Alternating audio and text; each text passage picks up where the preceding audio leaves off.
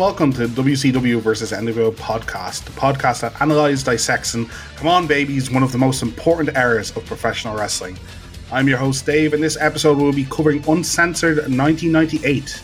A triple threat match isn't great with only one man, even though I could wrestle a broomstick. So my opponents for tonight will be the ring general, Fergus Looney. How are you doing, Fergus? Never forget, Dave. Anything can happen un- uncensored. Maybe even a good wrestling match. We don't know. Mm. Whoa, whoa, whoa, whoa. Let's, Let's not go get ahead of ourselves. Yeah. And the other man in the match, the man of a thousand and five holds, Connor O'Donnell. How you doing, Connor? Doing okay. I, I know a few more arm bars for good measure. I can't wait to talk about that. But yeah, I- I'm Yeah. wondering, speaking of uncensored, I'm wondering how many times a question's going to come up. And the answer is, without a doubt, of course, is going to be because it's, It's uncensored. You- all right, here, what's the line? Uh, four times, maybe over and under. What, what do you, what do you got? Oh, 'Cause way I think we- over. I think we went up to like three or four last time, so that's what I'm ba- basing it off of. Nine, nine matches, over, over on nine matches. Okay. I think All right. I'll, I'll try and keep track. it might be uncensored. It mightn't make any sense. But one thing is a bit clearer than our last few pay per views. Sting is finally the undisputed champion. We don't have to go over this rubbish again. We finally have a WCW champion for the first time, clearly in three pay per views. Is it only three? I never acknowledged Hogan as the champion in the first place.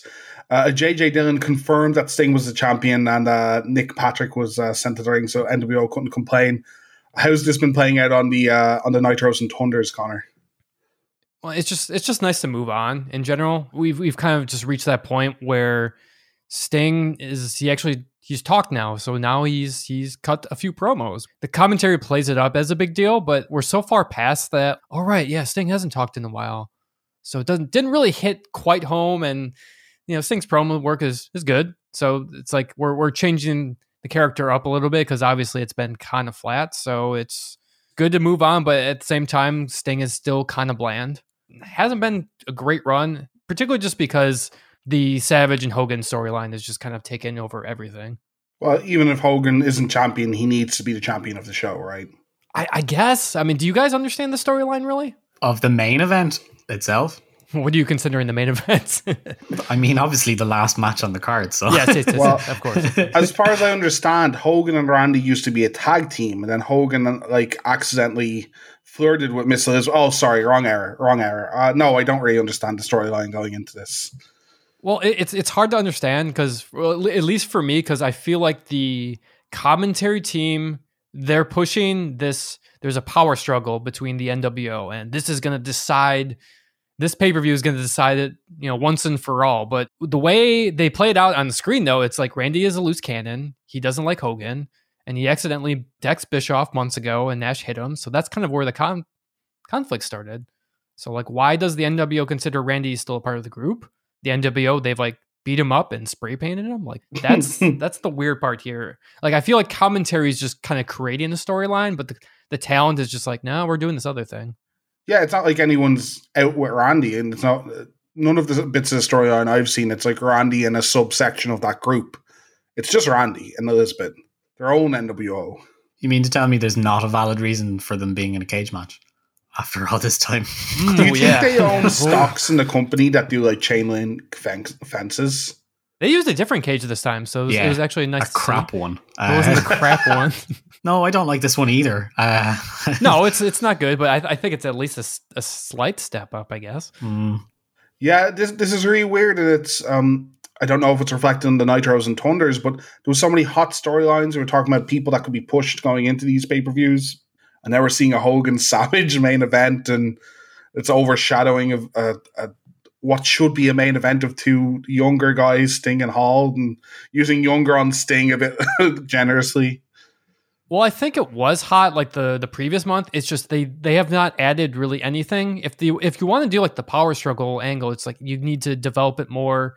You need to put into doubt whether Randy is siding with some be, some people because like he had a promo like he stated that Hogan is unaware that half the guys in NWO secretly want to stab him in the back at the drop of hat. So it's like we should have some doubt of like who those guys are, but really there is nothing. It just seems like a throwaway line that just Randy is shooting off the cuff because a lot of these promos very much feel like that because they're like making fun of each other's wives and stuff, and it's just like mm, this doesn't really come together here. They're just actually shooting on each other at night on Nitros. Yeah. You gotta believe they probably would have killed each other if not for all of the oodles of money they make each other. Yeah, yeah, it is that funny. Randy Savage hates Hulk Hogan down to his very being. But Hulk makes a lot of money for Randy over the, over the years. well, it's yeah, it's, it's something to bring up too. Like you know, we're, we're kind of shitting on the storyline, but like WCW, like they are kind of gonna just going through the motions now with like no real concrete plans. Now that like the storyline with Sting is like we're now complete with that. Now at this time, it's WrestleMania time, so we saw this around in '97 as well. Like they're at a down period during WrestleMania, and it's like, but at least they had a goal to work towards. It seems like right now they they're just kind of trying to figure things out. It seems to me but that doesn't mean like they're not making tons of money. Like I thought the ratings were going to dip a lot more, but they're still doing excellent business. And like Tyson's obviously a good draw, at least in the ratings. Like WCW is still beating them here. I it was something going back and watching this. I thought the story was going to be a little different. I actually watched a few of the Raws. I thought the Raws were going to be knock out of the park, great shows, but they're just okay. But obviously, like they know they have something with Austin, so it's I, I can see the switch this month that WCW does understand. That's like mm, we might actually be in trouble. We have to get our shit together. So I can I can see why they make some brash decisions in the coming months. Hmm. Yeah, I mean, is it fair to say that they just kind of go, well, we got here because of the NWO, so we may as well continue the story to its next level or whatever it might be. And Sting just isn't a part of that. And that's why he's yeah, not in and, the main and event. And that's fine. I just wish they Yeah. didn't half-ass it. Like I said, oh, it's just like yeah, absolutely. if we're gonna do the power struggle angle, which sounds like a fun storyline, it's like nah, let's just half-ass it and just you know. The opening package of pay per view reflects everything we're talking about in the Nitros here. Oh, it's so bad. It's Yeah, so it's- bad. It's not great, but it's also only about Hall, Sting, Savage, and Hogan. They're only covering those two matches. It's classic NWO grainy, jumpy style, but worse. It's in color. It's done worse than the original videos. It's, it's not great. I'm not even splicing the audio. It's that. Uh, bad. but I mean, you're going to miss out the cool chuggy riff that's like real Powerman 5000 out of it. See, it's it's, it's different because I hear that I hear that exact music on the nitros all the time. It's like the nitro girl like stock music that they dance to if they need like a tune that they just need to dance to. They're dance. Oh, God, they really, yeah. Yeah, yeah. Who knew it would only take a couple of months for me to be going, man, where's that post apocalyptic nonsense? like, I want that back. Uh, Our commentary team for tonight is Brain, Schiavone, and Mike Tenay. And being uncensored, I kind of would have liked if Dusty was on this as a heel commentator, but back to back to probably their best commentating team. I forgot Dusty was in the company until he came out with Hall. it's a good start. That well, that's what the the problem with the NWO now, and that's something we didn't Yeah. mention early on. Like they, we've added another member, although he's not officially named, so that's typical WCW. But it's just there's so many members at this point that, and they don't come out every week. That when they do come out, like, oh yeah, you're a part That of the group guy. too. yeah, like Rick Rude wasn't like on TV for a while, so when he came back, I was like, oh yeah, you are with Hennig. Cool. Tony, Yeah, I like you. Tony also gets my hopes up by saying it's a two hour show. I was like, really? I was like, oh no. Yeah. Damn it. Damn it." but yeah, I, I posted this on our Instagram that the thrilling debut of the disciple, good old Ed Leslie, Oh man. Oh, Ed. was it the shittiest of debuts? If you guys ever get really famous, can I just ride on your to- coattails forever? Is that okay? Can we call you Dizzy Dave? Yeah, you can call me what you want if you keep paying me. I'm pretty sure that's what Ed told Hulk multiple he's, times. He's gonna be bullet. That's what that's the deal. Excellent. the, the commentators build up the fragility of the NWO and the infighting, and they don't know what's going to happen. They make a very good point that even if Hall wins, is like, is he going to give the title up to Hogan? You, we don't think so. So what's going to happen if Hall manages to beat Sting tonight? Nice story angle coming into the pay per view, I think. Yeah, see, uh, like the the commentators do a good job of building the storyline. Like, I just wish that this would play out on camera. yeah, I wish they were reading from the same same I mean- hymn sheet. I'm sure they're talking to each other, Connor. I don't know what you're going on about.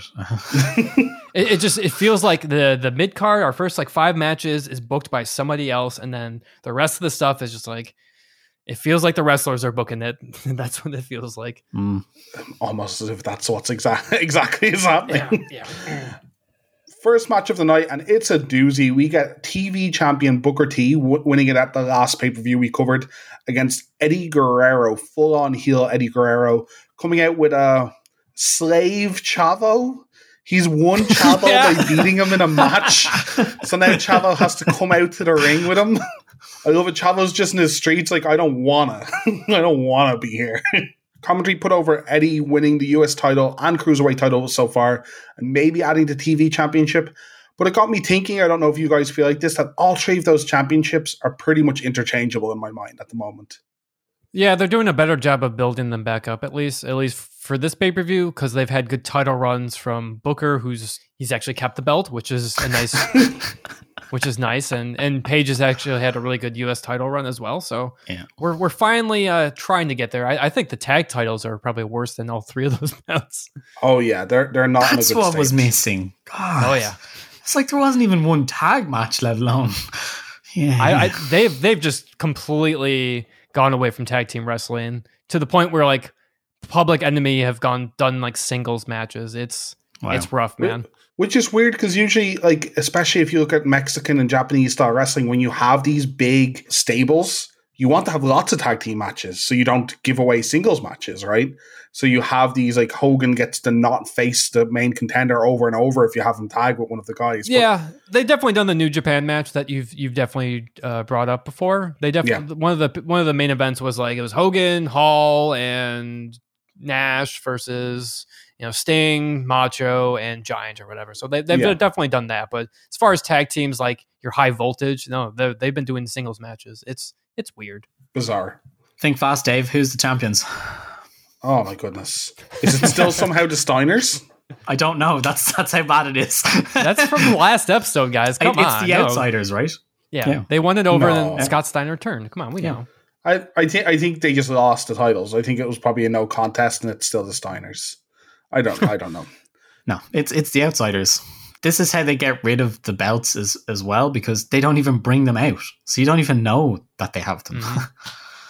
At least our champion coming out second here is making the title look good. He's over as always, Booker T, and we get very loud Eddie Sucks chants from the start of the match. These two might be two, two of the best commodities they have at the moment. I, I really like this in a warm up spot because Booker and Eddie can get a crowd going really well.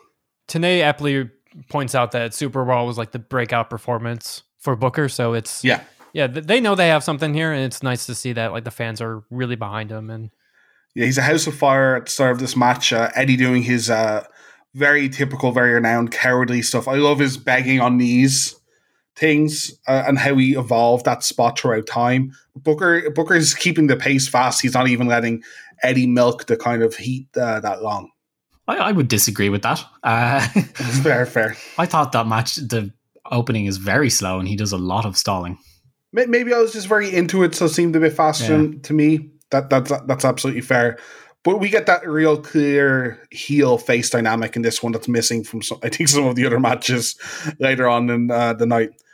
yeah, I think that's something to bring up too. That, that like the reason the mid card really works well is just we have really defined people that we hate and like, which is nice. And the best the best heels they have are the mid mid card heels. So you have Eddie, you have Jericho, and you have Raven. Yeah. I like Eddie's um, heel work in this match as well with the targeting of the leg. I think it's really pronounced. The drop kick uh, when uh, Booker's up top and uh, when he goes for Harlem Hangover and then when Booker goes for the scissors kick, he precise pinpoint drop, uh, drop kicks the leg. I think that's a really nice point opposed to just like all rest moves. After some classic healiness, Booker powers up again. He hits a pancake and a spinneroonie straight to his feet. He's using that move more and more, and I'm enjoying it a lot.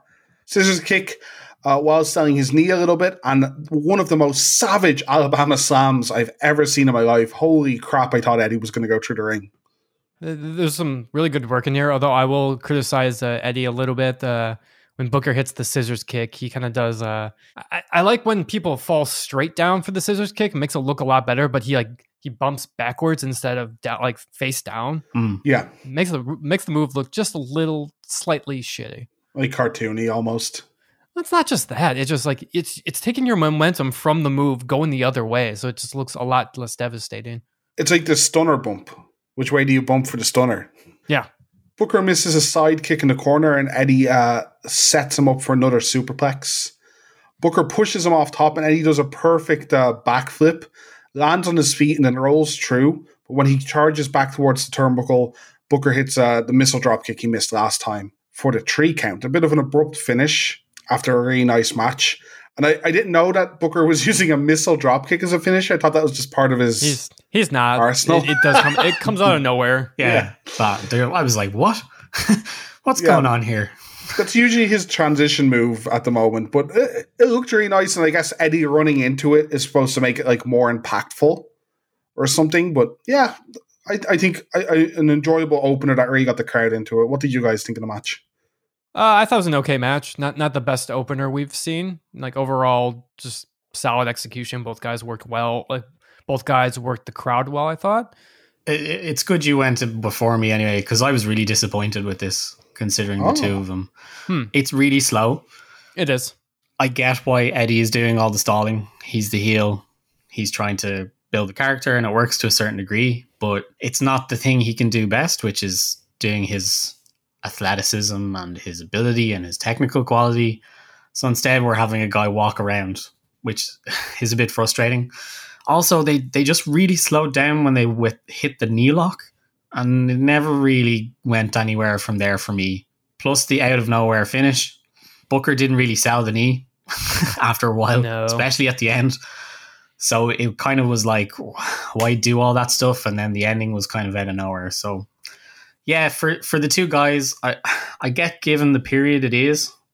I found it quite interesting that this pay per view in particular, there's a lot of guys that we know for so many years since then that sometimes it's hard not to expect everything. So looking at this from now, uh, it's kind of like, oh, it's not fair to say because they do actually still improve from here. But even still, I think this is disappointing for for what they are capable of in '98.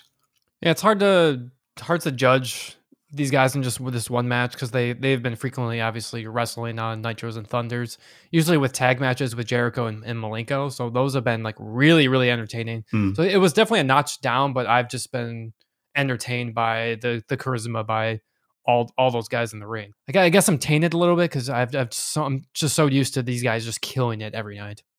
Yeah i really actually enjoyed the match. I think it's a really good opener where it is on the card. Maybe if it was further on the card, I'd expect more from them. The abruptness of the finish isn't great, but Booker, until he gets to bookend, doesn't have a great finish. I don't know when he starts doing the bookend. Yeah, he's been kind of wavering. Sometimes he does the Harlem Hangover. Sometimes the scissors kick has ended matches. So yeah, he's still Yeah. he's still figuring some things out. Yeah, and I, I, I guess we have to see the, as Fergus said, the time frame of it.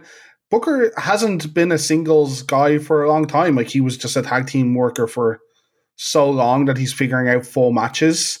And maybe they were toying with him as this is a finish. I, I will agree this isn't Eddie's most athletic outing, but I think, as I said at the start of the match, this they're so good at getting the crowd involved.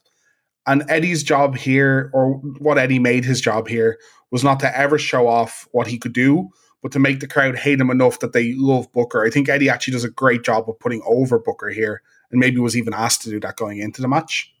Yeah, I, I I don't disagree on that. I just I guess I was expecting more because Yeah, of the two people involved. They are amazing athletes. Uh, yeah, you you do wish you, you maybe you maybe saw a bit more out of them, a bit more like Rey has been doing in some of these opening matches. Uh, so after the match, Chavo, who hasn't got involved at all, has just been sitting on a chair petulantly in the corner, starts to like smirk a little bit. The commentators do a very good job of pointing it out that he's like half smiling at his uncle having just lost. And then after the match, Eddie kind of gets up in his face. Chavo finally pushes him back. Eddie pretends to be, you know, okay with it, going, yeah, go ahead, fine, I got, I got out of line, but then attacks Chavo when his back is turned and absolutely just like rockets him into the barricade. It looks like he might have cracked some ribs hitting it and does scoop slam onto the apron, leaving his nephew on the ramp. This is the one aspect that I really enjoyed in the match. I think that's why I think I enjoyed it a little bit more than Gus. Is Mm. I I liked I loved all the interplay from Eddie. Like he would jaw at Chavo says, Are, "Aren't you going to do something?" and li- little things like that that we're bringing Chavo kind of into the into something here because Chavo really hasn't done anything in WCW. So and he's going to get a pay per view match next month. So I thought this was a nice introduction. So I, I actually really enjoyed this stuff, um, and I thought it carried the match. Yeah, I'm interested to see if they do something with uh, Eddie and Chavo going forward. I know I don't really watch the Nitros, but th- they've had good matches in in uh, WWE before. So I got to see uh, a special little segment that you guys didn't get to see. Uh, we got to see two of our favorite aspects of the podcast come together in Big Papa Pump Scott Steiner with the Internet Nerds and Lee Marshall. I'll let the fans hear what they said for themselves awkward situation for you. Lex Luger, a man you said is like your brother, but later today at Uncensored, you and your brother, Lex Luger, you're going to have to get into the ring and fight each other. What is that?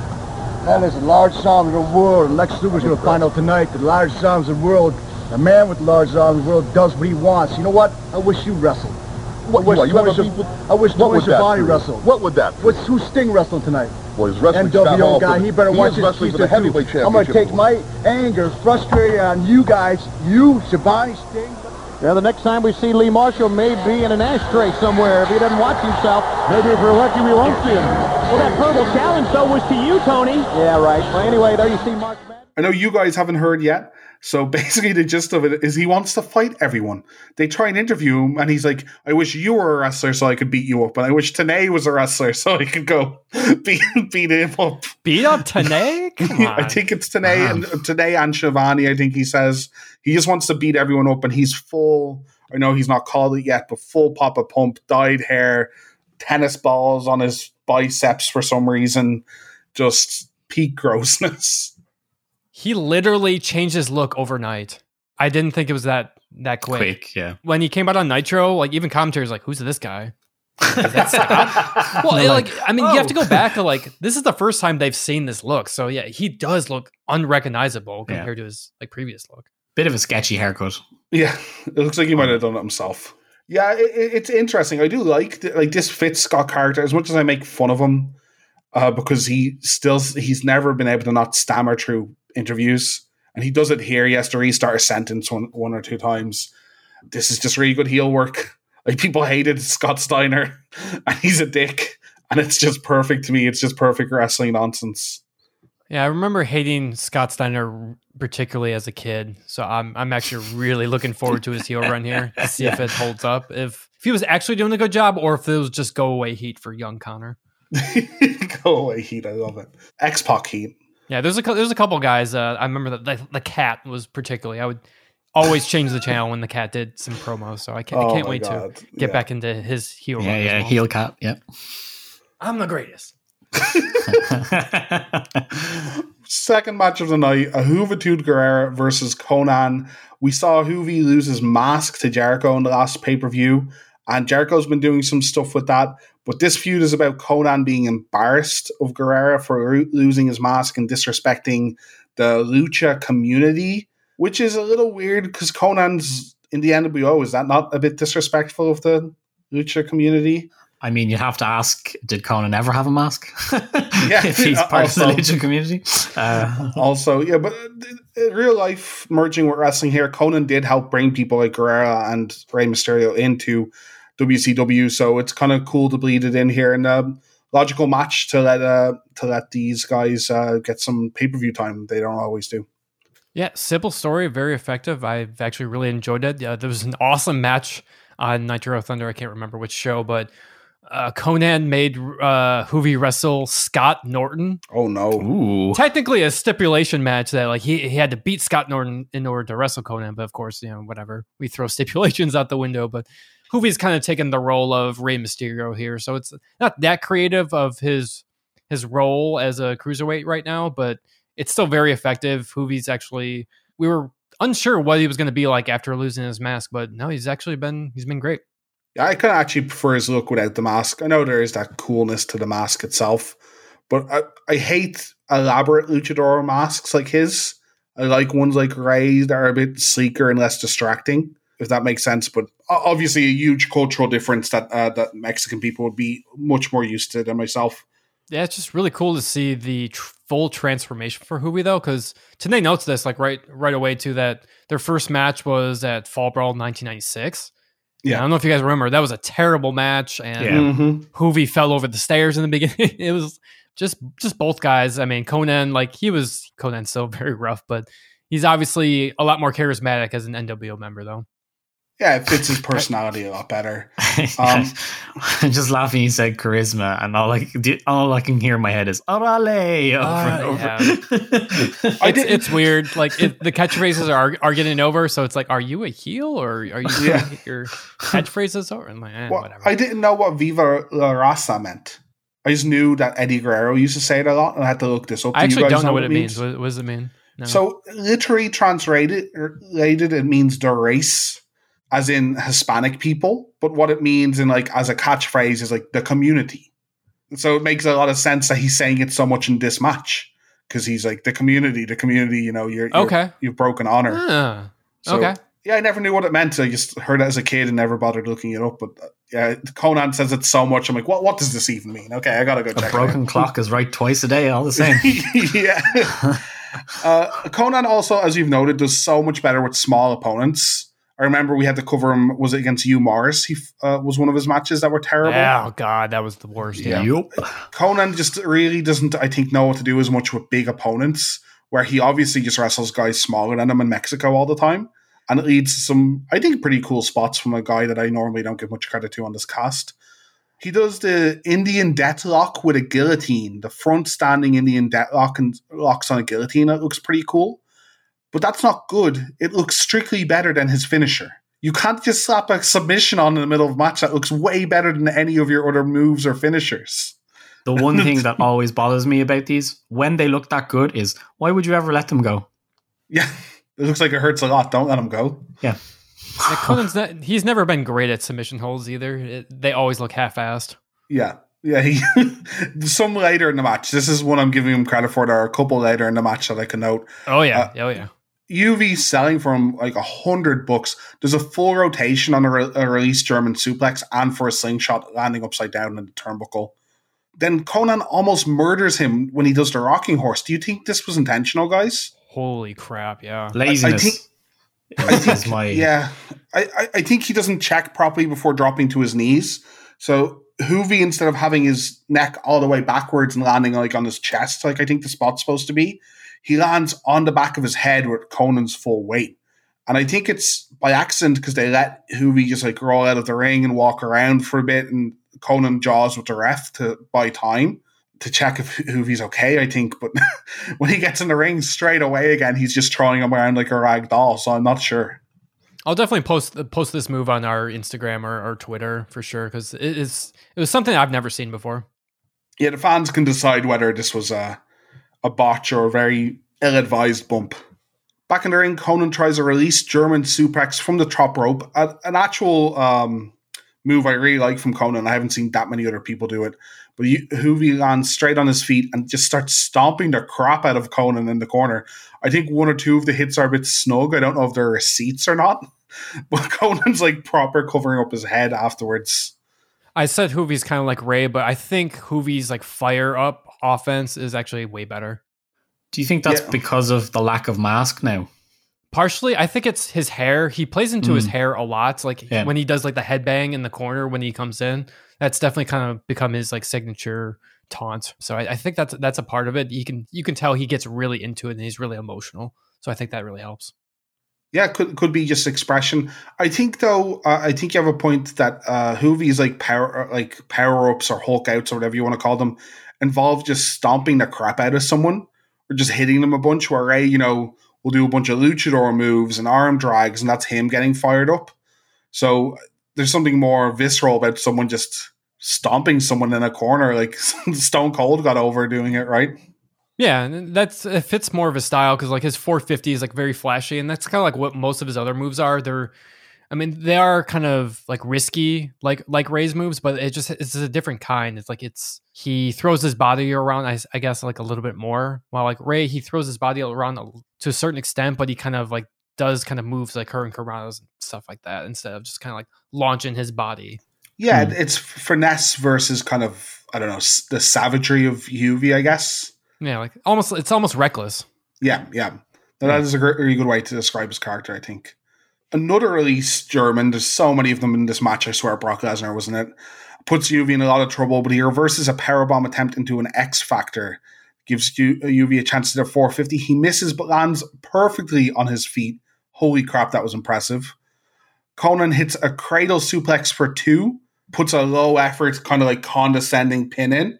Another slam after Juvi tries to reverse a move, and Konnan goes for another nonchalant, non effort, cocky pin. But Juvi makes him pay by rolling him up with a crucifix pin for the win. Kind of like it, heel getting his uh, comeuppance, and I feel like Juvi, you know, young young up and comer just lost his mask, needs a win here. I think you guys are going to be surprised, but I enjoyed this Konnan match. I did not think I was gonna, What? did not think I was going to be able to say that on the podcast. Kind of had a feeling when after you started how you're talking, I was like, "You like this match?" And I don't know why. I think this is the best Konnan can do. That's a nasty thing to say about someone, but I think this is the best we're going to get out of Konnan. I can't be No, too it's, it's critical definitely of it. acceptable. I, I enjoyed the match. I wouldn't say it's the best. I think Konnan was a little gassed, and I yeah, think yeah. he really, I think he really killed the crowd with all the holds. And Yeah. like I said, he's not great at applying them, so I thought it was kind of wasted time there. But I, yeah, I think I think Juvi carried the match. He's come so far with all this, and I'm just continuing to be impressed by him. But yeah, I, I think Konnan's this is definitely the best match we've covered from him so far. yeah, I don't know. I I want to say maybe one and one third people wrestled at that match. he was very lazy. Uh, like he just was very reckless with his suplexes with Juvi and just assumed that he could get away with it. And he's lucky that he did. I mean, they had to basically take a break in the middle of the match to make sure he hadn't killed him. Right guy won though. That's the main thing. It's nice to see him get a victory. I hated the bit afterwards because it's Yeah, really did too. lazy uh, again, and I just didn't care. Like the crowd didn't, because the crowd didn't care one bit about Konnan. Th- This was worse than the first match, which is, isn't saying much. So I think Konnan's a really interesting wrestler. As much as I'm hypercritical of him, he has some of these really cool moves, but doesn't seem to know what to do when he gets gassed afterwards. So he has his cradle suplex. I think that's a really cool. I think he's using that as his finisher at the moment.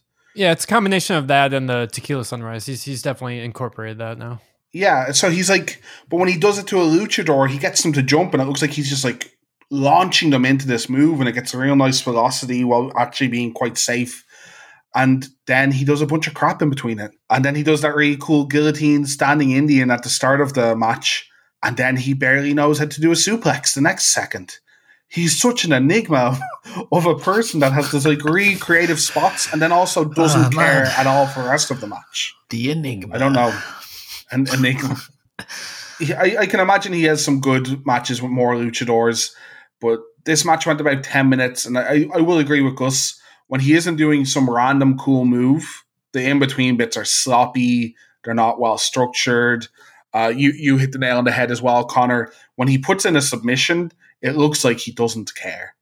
It really looks like he's not putting any effort into it, so why should I put effort into liking it? But Juvi did a fantastic job selling, did a fantastic job carrying this match. I'd love to find how he got so popular. I'd love to find the wrestling where he kind of got over in Mexico, just to see how he got to the point where he was. Should we do a Konnan arc on the podcast? Oh man, I'm gonna I have to lose a look bet, into it. I'm gonna have to look into it. No, Okay, I've got okay. I've got ideas forming in my head. he does get really over in WCW. Like that. yeah, When yeah. when I was a kid, like that, he, he was definitely effective. I remember enjoying him with Filthy Animals, like so. Yeah, he he does have some kind of charisma. Even uh, I- I I don't know if you guys have seen this, but even the three live crew in TNA got over, even though all three members were well I past their primes at that stage, and they were still mega over. No, So you're I- the I only one who watched that tire fire. I'll make you guys watch a pay per view eventually. No, we're not doing any oh TNA my god, arcs. no! yeah, the, there is something about him. He does have a very unique physique. He's like very tanky while still being at least like mobile, but yeah, agile. Yeah. Yeah, I think I think he is. I think I hate to call people this, and obviously they do a very hard job, but I think he is a bit lazy at times. I think he loves the high spots and doesn't put enough effort into the minutia of the match. Maybe he's also just constantly gassed, and it's hard to put effort in when you're gassed. Uh, it's hard when you're in the NWO because you're not in matches every week and every Oh, pay per view. So I'm sure that doesn't help. But I, I, I will, as as we bring up the NWO though, that is a positive with this match. This is like the one match that doesn't have the NWO interfere with it. So This is true. this is a plus. I mean- used to it. All the other matches are like If that. he if he hadn't had the music, would you even have known he was in the NWO? I mean, No, that- other than whatever, the man. shirt, It's, of it's course, not the but it's not the B theme music. I think the B theme has retired because I Yeah. haven't heard it in I over was a month. I was disgusted that he got the main music. To be honest, Uh, I'm not. I'm I'm disgust. I, I don't want to hear that theme ever again. no, so. it's it's probably a I'm good happy. thing that the other one doesn't happen. Well, what if IRS comes back? Does he get the team, Mm. the B team? No. I think Virgil got the A theme, so it's, Oh, wow. it's fully Oh, transformed. It means nothing anymore. Don't worry, Goldberg squashed him in 20 seconds. It's fine. Yeah, don't worry, he's not long for the world either. So Uh, as Gus said, uh, after the match, I think a little unnecessary. Uh, Konnan kind of no sells a kick from uh, Juvi, then hits another cradle suplex. Both ma- men look gas at this stage. It's, you, Juvi's like, "Do you need to do another finisher?" He then lawn darts him out of the ring in a pretty impressive way. But again, I, I th- let the guy have his moment. He just lost his mask last week. What's your obsession with beating up luchadors? They do this to Rey sometimes as well. They're like, "Oh, the face won." That's not great. Let's pile more misery on top of him at the end of a match, you know. After the match, we get Gene, uh, Mean Gene, talking to JJ Dillon on the ramp, and you guys are gonna have to fill me in what happens here because I was asleep. JJ Dillon will put me asleep if I ever have insomnia in my life. This is he's absolutely ridiculous. He's a charisma vacuum. I think. He cannot cut a promo. What is his problem? you you think after all the time he spent around somebody who's like one of the best promo men ever, he would know how to cut a promo. also just just like last month they were like well roddy piper is like the unofficial official gm or whatever and he can cut a promo kind of when he's not drunk so why, why not just have piper do it instead of Dillon all the time they, they're using Dillon so much now instead of like Because he's the actual suit. authority figure, Dave. That's why. Ah, it's so boring There's an actual reason for him to be there, unlike Piper. They're just justifying Piper's salary when he shows up. he talks about a giant asking him to make the power oh this is so convoluted i can barely read this he's asking he's saying that the giant asked him to make the power bomb legal again for his match with nash he then goes into a long He wants no excuses. yeah, no excuses in the match. He goes on a long, winding, detailed story about how the Giant asked him, then he asked Nash's legal team, and Nash's legal team enjoyed that the power bomb was legal. So then he went back to Giant, and They- Giant said yes again. you Oh. missed you missed a crucial detail. They did a little dance, apparently. Yeah. Why did the story need this color? Why not just go, well, obviously Nash was more than happy to accept that the power bomb was legal. This could have been two seconds long. Instead, he had to tell us how he went back and forth between the two parties. Does that make it more official? Also, you banned this move because it nearly crippled a human being. Why would you then be like, "Yep, let's bring that back the neck breaking move"? That's that's good business. Well, a- a- and Giant delivered a power bomb to Nash, Yeah. who apparently hurt his back doing it. So yeah, it's even more dangerous. Oh dangerous. wow! now. But but but but Dillon said tonight and tonight only though, Only because it's uncensored. There's to be fair to the story, I will give credit because it does make sense. Mm-hmm. Because the babyface is so angry, he will do whatever it takes to beat his his foe. that's fair. That makes sense. That's cool. Everything else about it, everything else about it, fucking awful. Just Yeah. wait until we get to the match. It's even worse. Because I would like a very, very good example of this in action. Why doesn't the giant do this promo? Yeah. He mentions it on Nitro, but yeah, it's if you don't have Nash or Dillon in the ring with him, yeah, it's pointless then. Yeah. There's You no emotional reactions. There's no Right. there's no emotional content whatsoever because Dillon is apparently a vacuum cleaner with his delivery. So And there's yeah. there's you know stuff you can cut in a, you know, promo package that you can cut to. you could have it even right before the match. You could have Nash Yeah. like taunting Giant and Giant going, you know what? Use as many power bombs as you want, and I'm still going to beat you. It literally doesn't matter. And then you make Giant feel like a badass. You get like Nash to be the sneaky heel and haven't got his move back. Instead, JJ Dillon needs scream time because that young up and comer needs to get over. I think it's just so useless. it's such a waste of time. Brings my favorite sign of the night though. It's uh, Dean Fears smiling. I thought that was an excellent sign. It does. Oh, I've a, I have a question actually. Does anybody understand the other one? I, I'm assuming this is the same guy. I'm, I might have missed it. the Emmett Fears Wild Turkey. No clue. it's a guy in the in the entranceway ramp, and he has it several times. And all I can think of is He fears whiskey. I don't know. is Yeah. Emmett Smith fears wild turkey whiskey. Yeah, like that's all I've got of like Football yeah. players. Yeah, something something to do with football, I guess. yeah. Otherwise, it's just his mate fears whiskey. Which, fair enough. It's still a better sign than Lodi's crap throughout the throughout the show. So Yeah, I forgot that was Lodi was actually a thing. I thought that like, why don't I make that fan How put a dare shirt you? on? Lodi is a treasure. oh man, the third match of the night and pretty famous match actually. I, I kind of forgot this was coming up.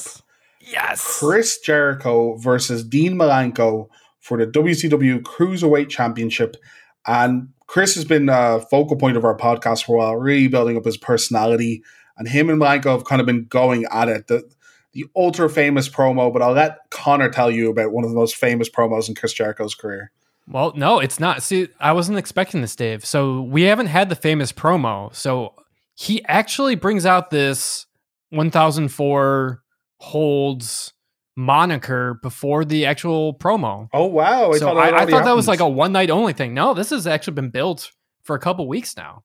He keeps bringing out every week something new. So I think this month was the first time he he said he talked with the WCW committee to change it Nitro to Monday Night Jericho, and he comes to the ring with Juvi's mask, and he even has Rey Mysterio like mask on his tights and stuff, and he'll wear like Rey Mysterio's shirts. So he's like he's calling back to all of his previous matches and just how great he is. And every week he's just so smug and, and great. Like it's something new. It's just such a treasure to see somebody so entertaining for once on WCW. it's a real interesting point in his career because I think some stuff doesn't get that over, but he's just throwing so much shit at the wall, so much entertaining crap, and so much of it is sticking that it doesn't matter when he does something that's not funny or doesn't really get over. it. He just moves on to something new. It, it feels like he has this freedom that people are just like, yeah, you're fucking killing it. Just go do more. We don't care. Just do what you feel is is good at the moment. You know.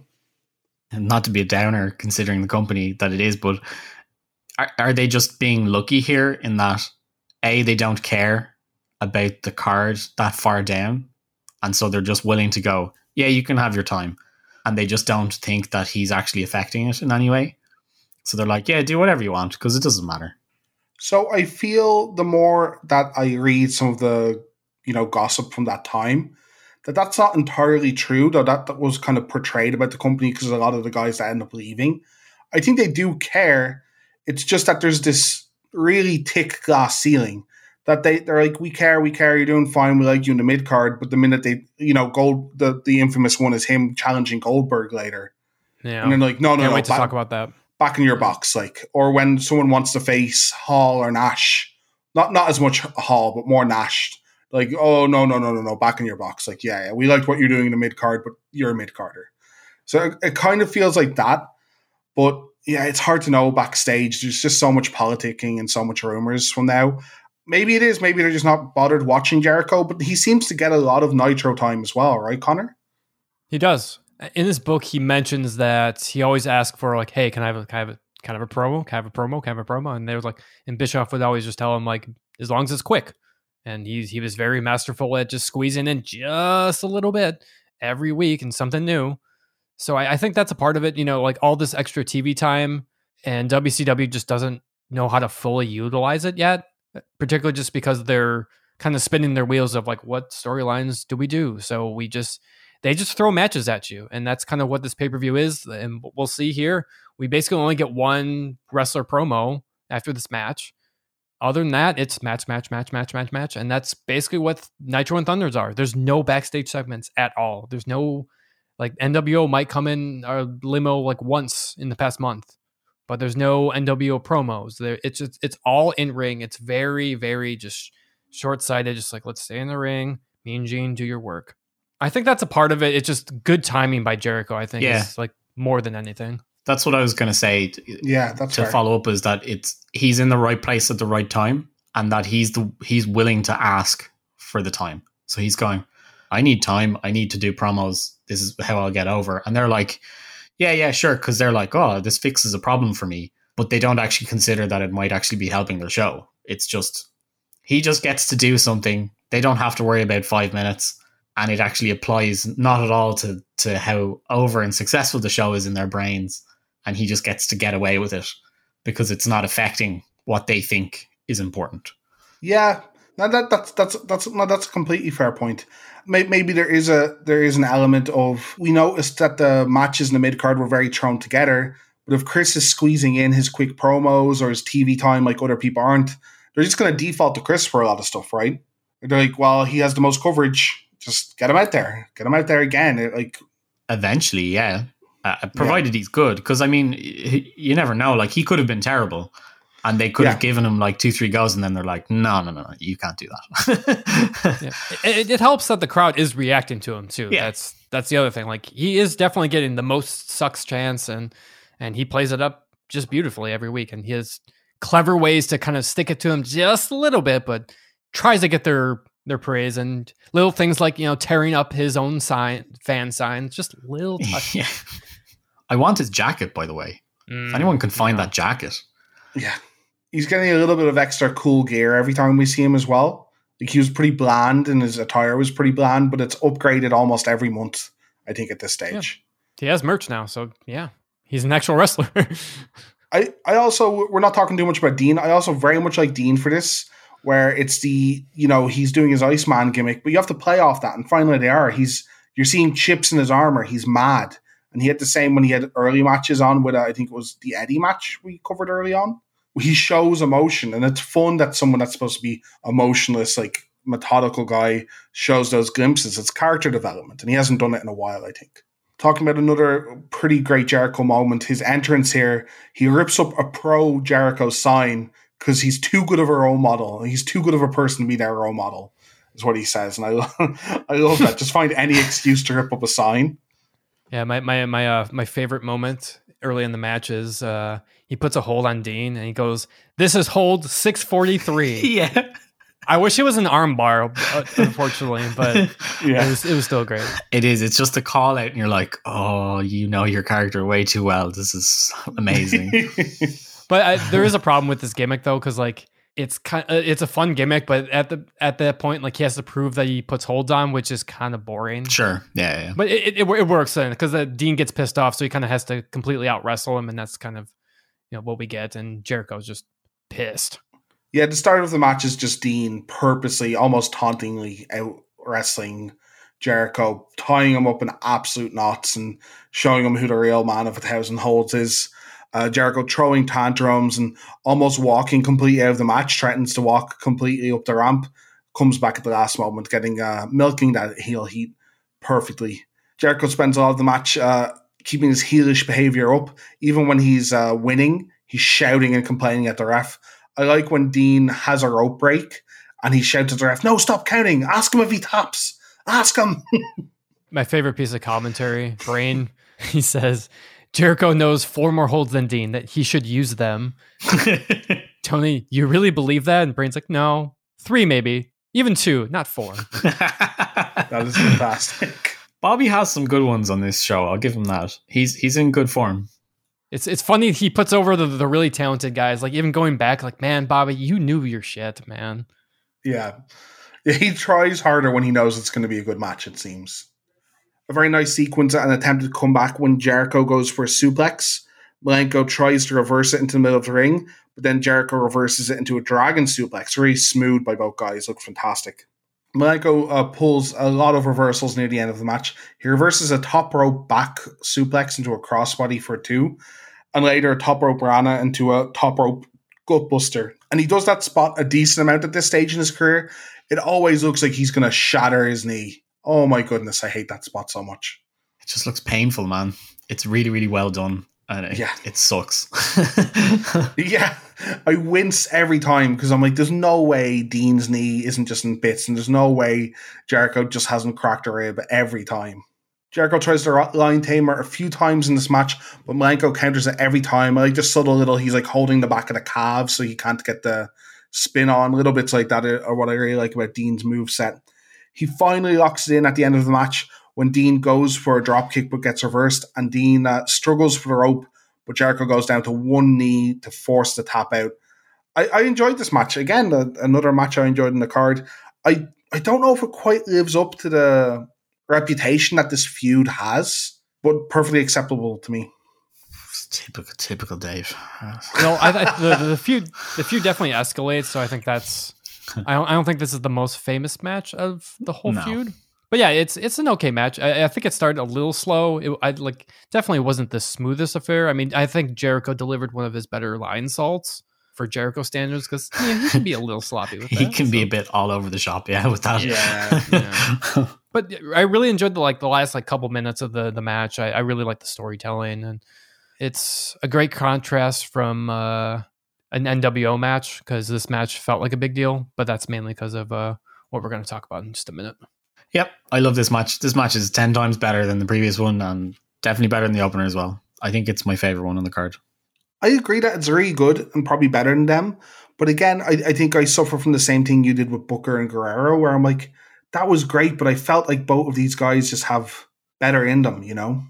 Yeah, very possibly. I don't know. It just it works better because Chris has a greater command of his character than the other guys do. Agree. I can agree on that And I mean, sure. that's a pretty high bar because Eddie has a good handle on his too. I just think he's just on another level to everybody else of that grouping of people around that time. Yeah, I, I also I, I say that I expected more, but I can't wait to see where this feud goes.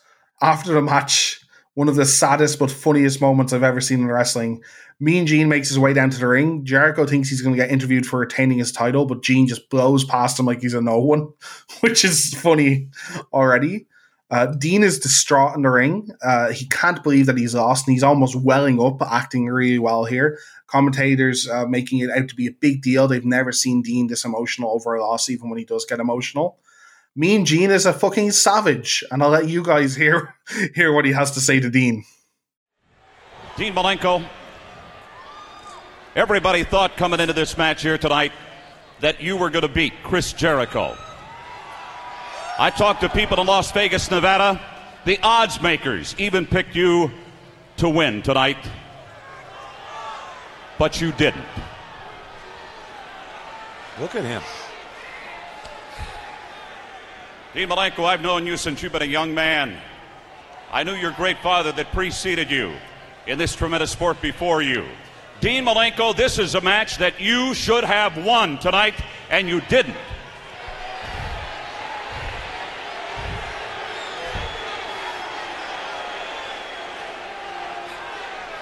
Dean Malenko, you are 0 for 4 in WCW mega events. I'm going to go back to Starcade. I'm going to call you on the carpet. You didn't win at Starcade. You didn't win at Sold Out.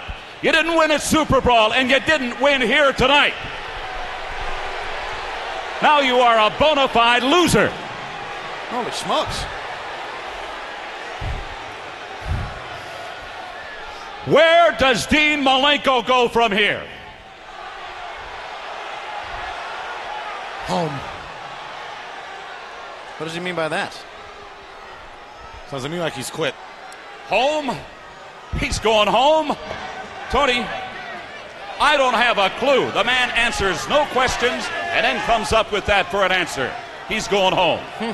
Back to you, my Yeah, friend. he was raked across the coals by Gene Okerlund. There's no doubt trying to get to the bottom of this. What the fuck did Dean do to Mean Gene? Is is Gene actually Dean's dad? Like, is that, yeah. I'm not mad. I'm disappointed. yeah, it's If he has that to say about Malenko, what does he say about Virgil when we're not around? You know what I mean? This is, this is completely savage for no good reason. It, well, the problem is it's just it's out of nowhere. If commentators have been like, like, oh man, Dean, he's zero and three. He's like on a losing streak. He really needs to get back on the win column. Sure, but it's just like Dean, you're oh, zero and four in the last four pay per views. Like, oh, okay, man, lay off. yeah. Fuck off. Jesus, the match is literally just ended. Give me a chance, like. Yeah. Fair play to, to Dean. Like, he usually doesn't get to like act, and I, I thought he really. You almost think he's gonna like tear up. So people have said this before, and I haven't seen it. And Dean, a lot of his friends are like, Dean is the most charismatic out of all of us. He just doesn't feel like he needs to play his character like that. And you get to see it a little bit here because he goes to talk a couple of times. He like reels the crowd in until he finally says he's going home. And you expect him to say more, and you expect an outpour, but he really like keeps people on a, a knife's edge here. And I, I think it's a real well done besides Gene all of a sudden being a savage to the workers. I think it's a very well done spot. no, this was awesome. This was great. I, yeah. I did not know this was part of the feud. I, I know kind of the uh, the promos as we go forward, but yeah, the, the all this beginning stuff, I had no idea it was a part of the feud, and makes me love it even more now. And after that high octane match and that emotional end, we get a, a something as emotional and meaningful. Raven with the internet nerds, and he's lisping really hard for a reason. Is there a call? Is this a callback from Nitro or something, Connor? Or is you have any idea why he's doing this? No, this is this is really weird. It it, it felt like like Raven doesn't know he's on it's terrible tape or anything yeah. like that. It's yeah. so bad. What does he say? Revenge is going to be served as a cold dish. Cold, cold yeah. Revenge is a, bit, a dish best served cold, but in hot, like in hot Atlanta or whatever, it'll still feel I don't know. It, doesn't make sense because he never makes sense. That's the thing. It, like, it sounded like he bit his tongue and then was joking around with the guys backstage, and they taped it, and he's like, "Oh, that, that's enough." He's like, "What do you mean? Like, that, that wasn't that wasn't serious." He's like, "Nope, that's your character now." Nope, too bad. This being weird guy. we, we can talk about this because it's going to come up in the timeline later. But they do really go about giving Raven's character some weird choices as they as we go ahead. But we'll see when that happens. Match number four of the night, and it's Muscle versus Muscle, Scott Steiner versus Lex Luger. Uh, you would think after the last episode and uh, what Steiner did to his brother, this would be a Steiner versus Steiner match, but that would make too much sense. Shut up and stop thinking and watch the match. Steiner is looking like I'm used to. We talked about it earlier. He has the short, bleached blonde hair. He has the little goatee, the sunglasses it looks like he's put tennis balls under his arms, the whole nine yards. His gear isn't quite up to snuff yet, though. No, and his move set really isn't quite up there too, because he's still kind of doing his like fun suplexes, and he even does like the top rope Frankensteiner to like win his first match. But uh, yeah, quickly he does adopt the Steiner recliner, so at least we got we got that under his belt. They uh, this match is very short. Luger gets attacked straight away when he hits the ring. They brawl to the outside for a bit, and they do one really impressive spot I want to uh, point out. Luger's on the apron. Scott tries to suplex him to the inside, but Luger, you know, does the suplex to the outside, and you think they're going to do the oh teetering, teetering. No, he just dumps Scott to the outside of the ring. Holy crap! Yeah, I, I have I have this noted too. Yeah, this is something mm. that the un- undercard mid mid card guys do. It's like what Lulu's yeah. taking this bump. yeah, it's it's nuts. And like I've seen Benoit or do just, it, and, just, Scott. I'm sorry. I, no, but yeah. that's even more surprising because yeah, Scott Steiner he actually does some bumps in this match, which I'm not used to seeing. yeah, over the guardrail too. Yeah, the over the guardrail clothesline. Scott Scott's making Luger look good in this short match. I will say Luger has. Uh, we've seen Chris Benoit do this bump that Scott took there, but he usually does it so nasty. Luger, to his credit, has infinite control. He like completely turns his body and flips Scott, and I guess the safest way you can do that ludicrous bump onto, onto the floor, so I guess it was fine. Luger goes for the rack, but Steiner hits the low blow, the Ric Flair low blow, I call it, you know, the little kick from behind. Steiner locks in the recliner. This is when the match goes a bit nutty, but Lex is just in the ropes, like not a little bit, not one foot under it. Fully half his body is just under the ropes, and the ref just doesn't break it up. And you can see Scott waiting for the ref to kind of stop what's happening. But the ref just keeps asking Luger if he's going to submit.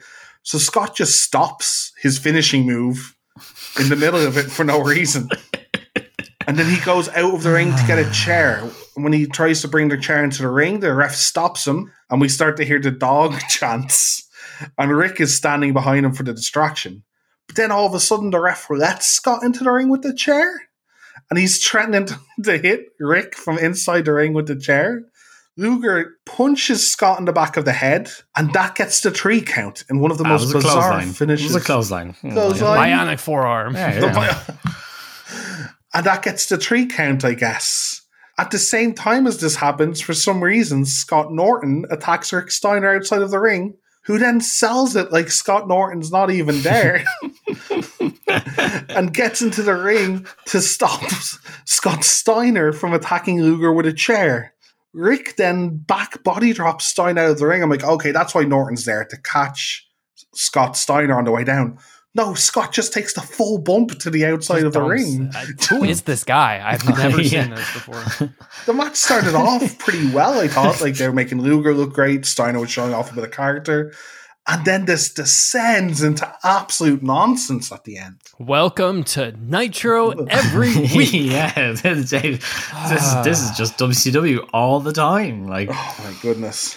So we're we're doing these on pay per view now. It, it's really annoying. look on the bright side, guys. Right, he did all of that in such a bad way. Like, I don't think Scott Steiner could come off any worse than how he did in the last two two and a half minutes. Future world champion, Eh, no problem. Yeah, that's true. That's true. I, as I said, I felt bad. I thought they were setting up for like a decent kind of hoss match. They were like throwing each other about some cool spots. They were playing to each other's strengths, and then Scott Norton needed to be there. Also, again, why isn't he feuding with his brother? Co- the commentary try and put it over. It's like, well, actually, Lex is maybe closer to the Steiners than each other are. Dave, uh, S- Scott said he's a better athlete. He went to a better school. It's like, oh, okay, Scott. I, I remember that that gimmick from Scott. I'm smarter than you because I went to college. Is my favorite Scott Steiner gimmick by far, by absolute far. He has some of the heel persona, but I guess he leaves it for the internet nerds. the, internet. the man with the biggest arms gets to do the biggest things in the biggest places, or something. Apparently, to take lots of bumps is what he's gonna do. Uh, Yeah, may, maybe he's trying to impress. Like maybe, maybe this is Scott working his hardest. He's like, I got a bump for the big guys, you know. Nah, I don't think so. Just think it's he just doesn't know because what to do because it's a tag match. He's like, I guess instead of standing on the apron, I'm supposed to bump now, right? The NWO hasn't had the talk with him yet. yeah. Don't leave your feet Ever. ever. ever. Next match is uh, set to be a bit bit of a better affair. Match number five of the night, triple threat match: Raven, DDP, and Benoit for the U.S. title that DDP currently holds. On paper, this is this has to be set for one of the best matches of the night. We saw Raven and Benoit feud before, and DDP is kind of inserting himself in the middle by feuding with Raven at the same time. And there is some like kind of backstage politicking going on here. Connor, does it feel like that on the Nitros, or does this feel more organic on the Nitros? to me, it feels more organic when you just look at how they're presented in Nitros. Because to me, what I think it is, it kind of just looks like who are our top three mid card guys almost, and like I would probably put these guys up there. Um, it's Yeah. probably fair to say that DDP is uh, probably shouldn't be in the mid card anymore, but like that's just where he is right now. And Raven, I would say, is probably one of the the best mid card heels for sure. Even though like we we've kind of poked holes in his you know storyline with the flock, we don't like it that much, but still, people hate him. People want to see him getting beat up. So I think it's justified here. So the the, the backstage politics thing that I'm referring to again, great grain of salt, salt taken from the Observer. So apparently Benoit is not happy with this feud, and he feels like both other men are kind of using him for good matches and to get over. So they're getting themselves over, getting their own feud over by just having a good wrestler in between. It doesn't look like that from the outside, but like we're not privy to this stuff backstage, obviously. I mean, I, I'd be annoyed in his spot, but at the same time, Chris, you got to learn how to cook promos. Yeah, it's it's also kind of your job. I, I, oh, you're using me to have good matches. Yeah, you're you're a wrestler. That's kind of that's kind of your job. You've seen DDP, right? You should be you know, highlighting him as much as, as possible. And talking about like promo work, I think Raven cuts one of his best promos because like we, we said like he's he's not we've seen him cut some pretty awful promos but i think there was actually one on a random thunder which was who who knew but like it was really So cool nobody like, he- saw it then. Yeah. Nobody saw it then, but it, it was cool though. Like he sat down in the corner, and Tenay had to interview him, so it was kind of weird. Like, really, you're going to sit down in the corner of the ring, and I have to hold the mic? All right, fine, whatever. But the storyline is that he helped DDP when no one else would, when everybody despised him because he used to be like a huge eel that was very arrogant. But Raven complained that, "Did you remember me?" No, he went on to fame and glory. He didn't, and he, de- he delivers his famous catchphrase that I love. This is probably my favorite catchphrase of his is "What about me? What about Raven?" Yeah, we've been split on the flock and Raven, but like once you get past the nonsense, like it's like relatable emotion, and I think like this is something that like you can kind of get behind. Not not the cryptic speeches about conformity and. You know, there's nothing more annoying than a whiny heel, as we've seen with Jericho. It's just, you know, jealousy is a powerful emotion, and I think it's just beautifully used here by Raven. You see the same in his ECW stuff with Tommy Dreamer. You Yeah. could you could argue Yeah. the same stuff. He flounders a bit against guys that don't know how to play against it. But when he can just give you a simple, I grew up with Tommy. I fucking hate Tommy, and Tommy's never going to be better than me. That, that's that's something tangible. That's something you can hold on to, and you can do a bunch of nonsense around it. But if you know, you just need a reason for two people to hate each other, and that's how you start any feud. Well, Yeah, it's just one promo, so it's not like it's all built around this. And DDP, I don't think it even responds as a promo, but like it's something. It's something that's there, and whatever you know. Other than that, these guys have just been like tagging with each other and just kind of fighting each other. It's your typical Attitude Era feud. Like Raven wrestles DDP, but Benoit interviews. You know, like just recycle, recycle, recycle. So, yeah, holding pattern to the pay per view. yeah. Well, no, these guys keep interfering, so it has to be a no DQ match. It, it makes sense. So at, at least it's we we've had a logical build up here. It's Let's about- settle it. It's about the only stipulation that makes sense in the show. Mm-hmm. Yeah, we, we get the actual rule rundown before the match. It's triple threat, no tags, all three men in the ring, no rules. And unlike traditional triple threats, who, who are also no DQ'd, you can pin someone outside the ring. So, uh, what, what's funny is uh, traditional triple threat matches after this, I don't know if they did before, but especially Attitude Era ones, all kind of follow this except for the falls count anywhere. We start getting more and more, well, no one can get disqualified because it can't become a singles match logic. I, maybe this is a bit of a kind of formula for what a lot of them become later on. Yeah, this would be very early on. I would need to check, but there hasn't been actually very many triple threat matches at all Oh wow! by this point. Yeah, WWF very few. Yeah, I don't know for sure now where exactly the first one is and all that kind of history. I'd have to look into it, but yeah. They- they just ECW had didn't one happen. and barely legal. Yeah, yeah, they just don't don't happen until the nineties. I would have thought. I, I would bet that Dusty Rhodes booked one at some stage, but all men had cowbells on or something like that. Be surprised, but but I I'm, I'm not sure. See, I'll have to check it. I'll have to look it up um to be sure. But I, I have this thing in the back of my head going. ECW might have been the first one to do one, like Oh, the cool. one that Connor is referencing might have been the very first. at least notable. Yeah, Yeah, I, I'll, I'll get the immersion breaking thing right out of the way. It's no DQ. There are no rules. The flock do not interfere in this match, and it wrecks my head so much. yeah. it's my I- one Yeah. Critique of the match. Yeah, So uh, I can get away with it a bit with Raven, but they don't explain enough again because the mid carders might not get enough promo time. At a point, you have to like bend your disbelief and go, "Well, this heel's a heel, but he's being honorable. He's like, I need to beat these men straight up because that that's like I need that's me as a leader." But he never says that, so Right. it is jarring because he never like that's never verbalized at some stage. They, they kind of play it up as the the other members of the flock are just kind of apathetic. or- They're too lazy to interfere. Obviously, he's kind of a dick, but other than that, they're just they're like, eh, we don't feel like it. The commentary don't they don't really carry that story thread in because it just happens on like random matches sometimes. So yeah, yeah, it's it's kind of a weak story thread, and yeah, whatever. It's It it just annoys me because it's just like uh, it's just a Chekhov's gun, like every single show, and you're just like they're sitting I- right in the front row. I know. Like, why are they there annoyed. if they're not going to be involved? Yeah, I was expecting it.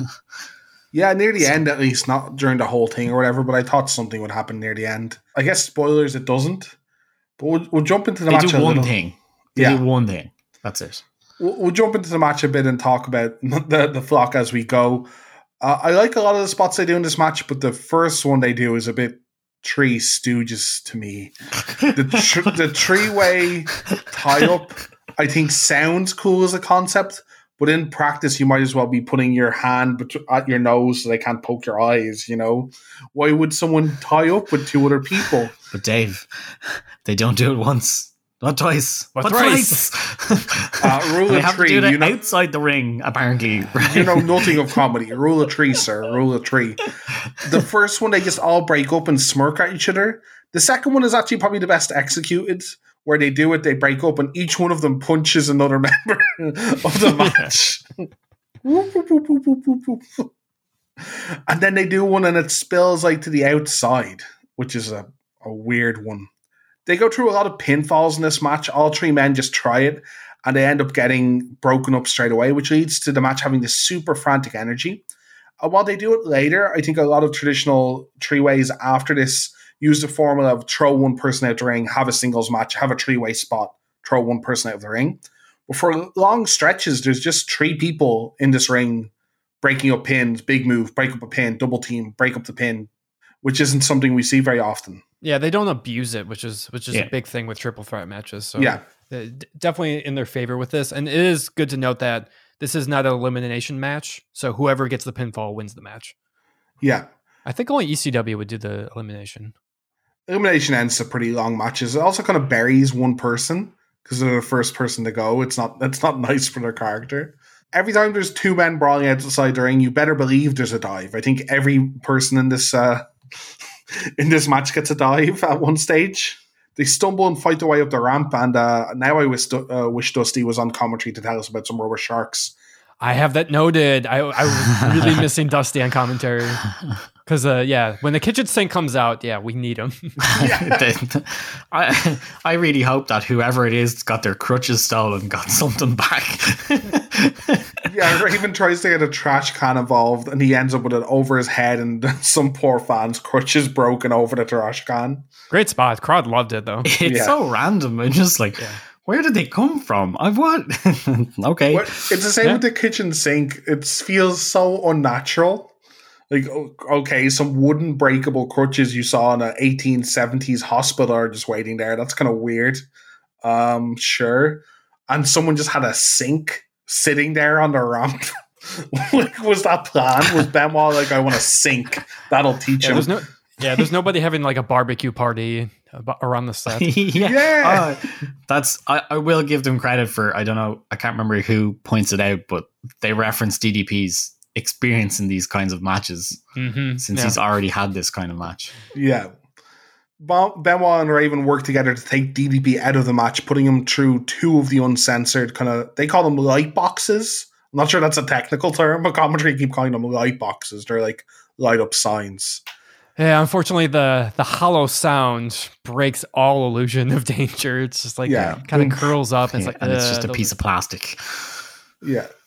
And someone's obviously controlling the lights. It does a flicker on and off. Like, like it's a, it's like a Halloween fucking scare house thing. Like, flicker the lights on and off. Ooh, DDP's in trouble. And then they just take him out and throw him through another one. It's, it's, it's a weird effect, but it serves to break the match back down to a one on one, which I said they didn't go too often, but they do for this point. Benoit and Raven um, brawling while Page is out. They choke each other with a hose. His brain calls it a snake. They're like, "What's that?" He's like, "It's a snake." Yeah. Random. It, it's the it's a velvet rope, like yeah. Raven just launches a table at Benoit at some stage. Just like actually just throws it at him, hits him right in the head. They brawl back down to the ring, and Raven just goes for a legal low blow to take uh, control. Raven sets up for a dropped toe hold on the chair, but surprise, surprise, Raven is the one that gets dropped toe holded. I don't think he's ever successfully done that move to another person. Come on, Scotty Riggs. That's the whole Yeah. reason Oh, why sorry, he joined the Scotty. Riggs. I said a person, not a jobber. Okay. Oh. Mr. Big Shot here. calling- Speaking of Lobos, yeah. for Scotty Riggs. DDP crawls his way back to the ring and they keep showing, showing shots of him like just as if he's been shot trying to crawl his way back to the ring. Benoit whips Raven into the corner with the steel chair uh, wedged in it, and Raven's bumping like a madman for these things. Just launches himself out of the ring with the chair. Yeah, it's kind of cool on on the Nitros. He's he's alluded to that he's that he worked in ECW and he kind of with all the battles he's had that like he expects pain and he can tolerate it and stuff. So it, it really makes him look like yeah, you can beat him up, but he's a killer. He can he can take a lot of pain. Lot Yeah, he can just come back. A bit like the mankind character that would be around this time Yeah. as well. Benoit locks in a sleeper, and I get a, a, a spot that I enjoyed in this match. DDP finally gets back the, uh, in the ring and locks in a sleeper on Benoit, who still has Raven in a sleeper. And then Raven jawbreakers both men to lead to a triple down. On the nine count, both um, Benoit and Raven get up. Benoit goes for his triple suplexes, Germans, but on the third one, DDP's open. he delivers the third suplex to Benoit for a triple German, I guess you'd call it. This was really cool. I thought. Yeah. yeah, I, I like that spot. That was that was pretty cool. It's a really cool visual. Yeah, Yeah, well, let's not break it down with what that would actually do logically, but it's it's a very cool visual. No, no, no. Don't, don't, don't think about it. I mean, same same thing with the yeah the double sleeper spot. It's like ah, come on, like Yeah. but yeah, it, it was a cool ECW spot. It's like yeah, we're gonna nix it. So They're, they're being well. creative. We made fun of some of the spots, but these guys are really trying to pull out some cool high spots for people to enjoy in this different kind of match. Raven hits DDP with a stop sign that's brought to him by the flock.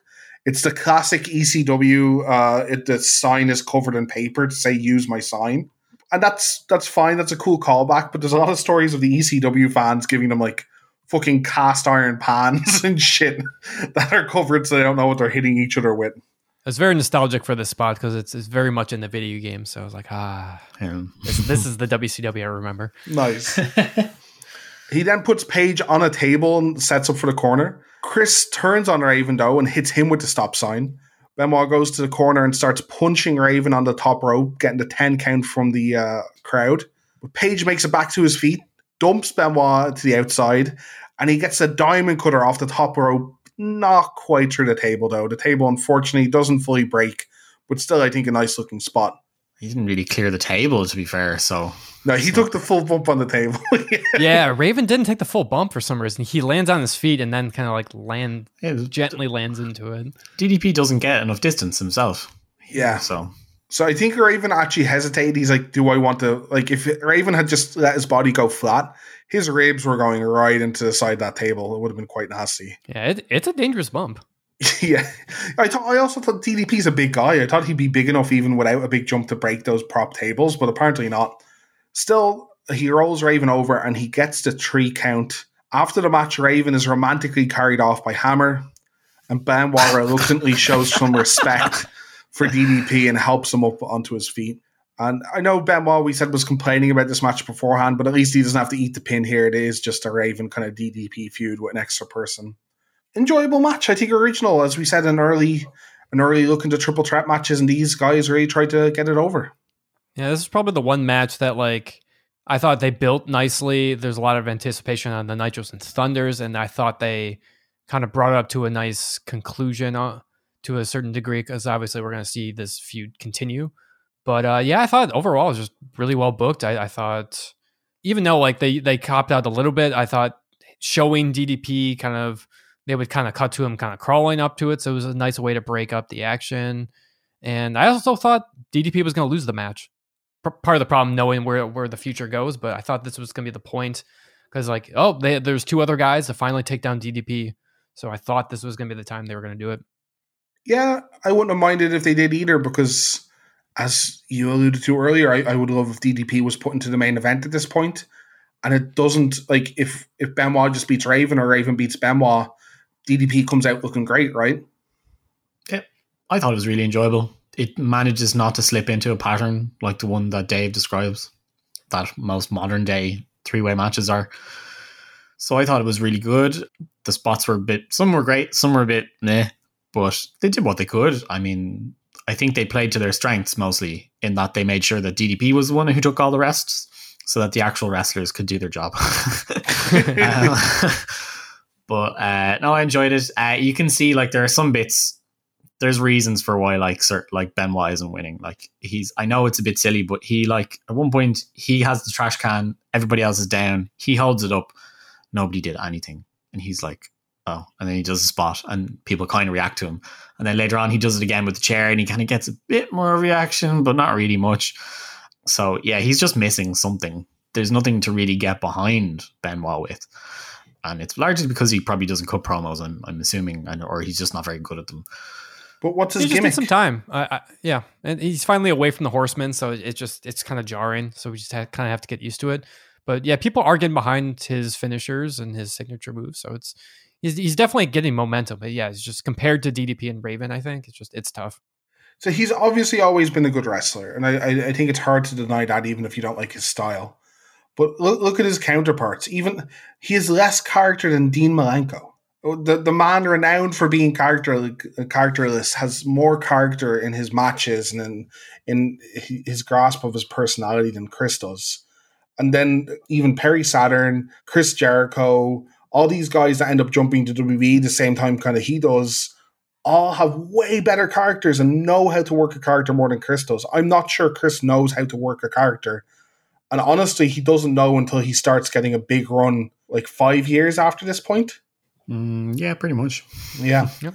And even then, it's like dragged out of him by people like Chris Jericho and Kurt Angle, some of the greatest personalities of that generation of wrestlers. So while Chris is renowned and he's a fantastic wrestler, at points after watching this, I think he's a little overrated because a wrestler is a complete package. It's not just being decent at throwing yourself about and giving yourself concussions, you know.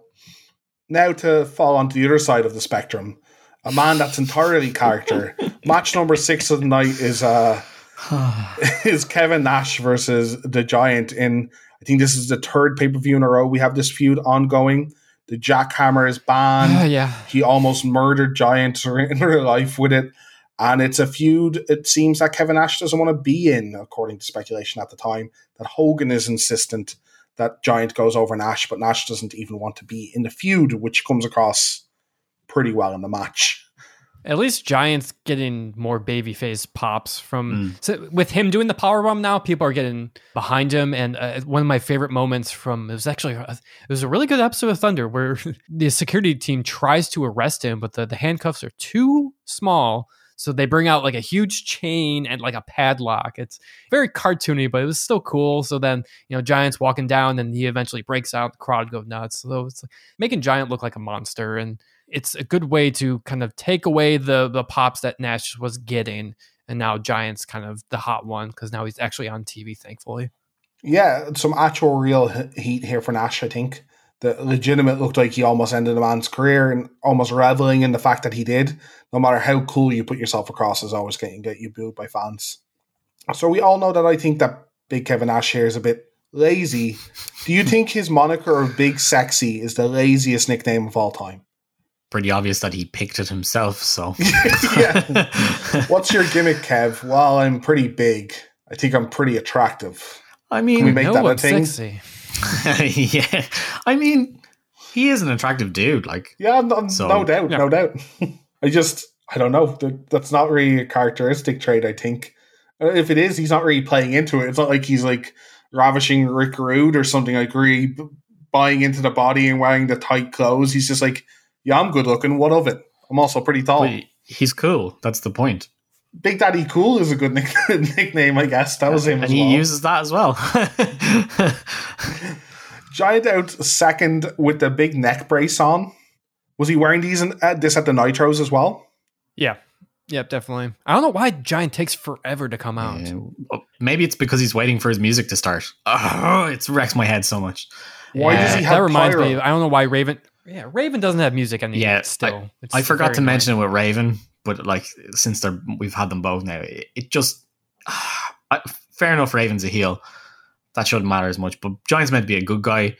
Surely you want music so you can signal to your fans, "Oh look, the good guy is coming out. You better cheer now," as opposed to him toddling his way into the entranceway before four people go, "Oh look, it's the Giant," and then they start cheering.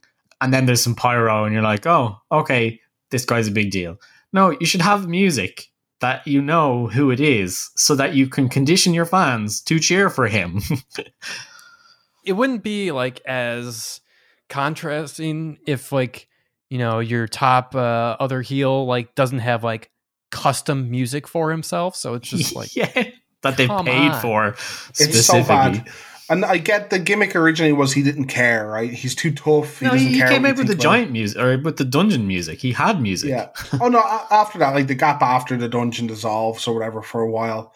The same with Raven. The gimmick is supposed to be he doesn't care and he barely belongs to the company. But then why give him pyro? If he doesn't care about his entrance, why give him pyro? He obviously cares about his entrance. He also taunts to the pyro. He's like, "Yeah, chokeslam time." That also reminds me, they don't care enough to give Raven a T-shirt, so he has to get a shitty Nevermore tour band shirt Oh, to get his gimmick across. Well, That's good work. That's good work. I like that.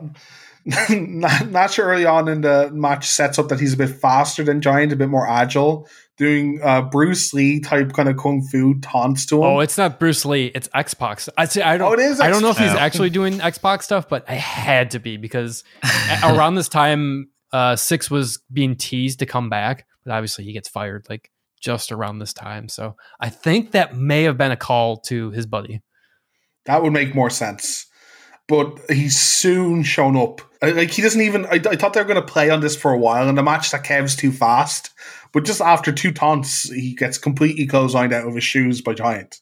The rest of the match descends into kind of Kev focusing on the neck and bringing elbows to the back of the neck, locking a sleeper, doing like the guillotine while Giant is hanging out of the second rope. Uh, he then turns, he takes off the padding on Giant's neck, turns him around and goes for another one, which is weird. Why would you turn him around? Makes no sense. But he gets the boot up to low blow Kev Nash in front of the ref. And the commentator's like, was that a was was that a low blow? It had, had, had to be stomach. Had, had Yeah, he was like stomach. He was pointing to his tum- stomach. Yeah, that, that's what I do. I, I, I grasp my genitals and roll on the ground when I have stomach pain. It's re- I'm renowned for it. Giant no sells a bunch of headbutts thrown at him, and he uh, and he throws some huge ones back repetitively. He scoops slams Nash and calls for the choke slam, but instead sets up for the jackknife powerbomb, uh, which the crowd go ballistic for. They really want to see Kev get, get jackknifed. But but Brian Adams in an NWO shirt comes down with a baseball bat. When has this been happening? Fill me in on this one, Connor. What do, what do you mean? What has been happening? Brian NWO Adam- guys coming into the ring, or just Brian? Brian Adams in the NWO. We we talked about this. We talked about it times briefly. already. Yeah. What? when when did this happen? last this month, randomly. This last month because I had to bring it up and I said they're like, yeah, they added like four people into the stable and I called them out and you, and because they don't talk about them on the show. I don't believe there. you. I, I believe that this is Brian Adams' debut in the NWO. I mean, you didn't even know who the tag team champions were, so I think your credibility is shot right now. So It is. I mean, to be fair, it's it's his pay per view debut. So It is sure. his pay per view debut. he breaks. Uh, he comes in with a baseball bat and starts uh, wailing on Giant uh, with it. Who knows? Uh, who knows the rules of being a monster? Never once leaves his feet, even though he's getting beaten by a baseball bat. Virgil and Konnan come in and attack Giant in the corner, but he powers out and snaps the baseball bat with his hands. Pretty cool visual. Choke slams all around. Konnan and Virgil getting choke slammed out of their boots. One for Brian Adams, but Nash breaks it up with another baseball, breaking a baseball bat, breaking it over the so very stiff. painfully looking as well. oh yeah, yeah, I think he just well. I think he thought it was more gimmicked than it was because he saw a big show just like break it. it did look very painful. It's just it's just where it, it impacts. It looks looks Yeah. particularly bad. Also, one of the shards smashes Adams in the face. Yeah, it's not like over his back like what, Yeah. like what Brian Adams did. It's just here's your shoulder. Yeah. Uh, Womp. Nash taunts, but Giant powers up again and sends the NWO running for their lives. This is where the gross bit of politicking comes in. Giant doesn't even get like the last word. He doesn't get to hit the jackknife powerbomb on Nash in the pay per view or the choke slam. Nash just kind of leaves. He's chasing them. He's chasing as it them, ends. yeah. Like Yeah. they're afraid of him. They're legitimately running away. Like, but it's still it's not great.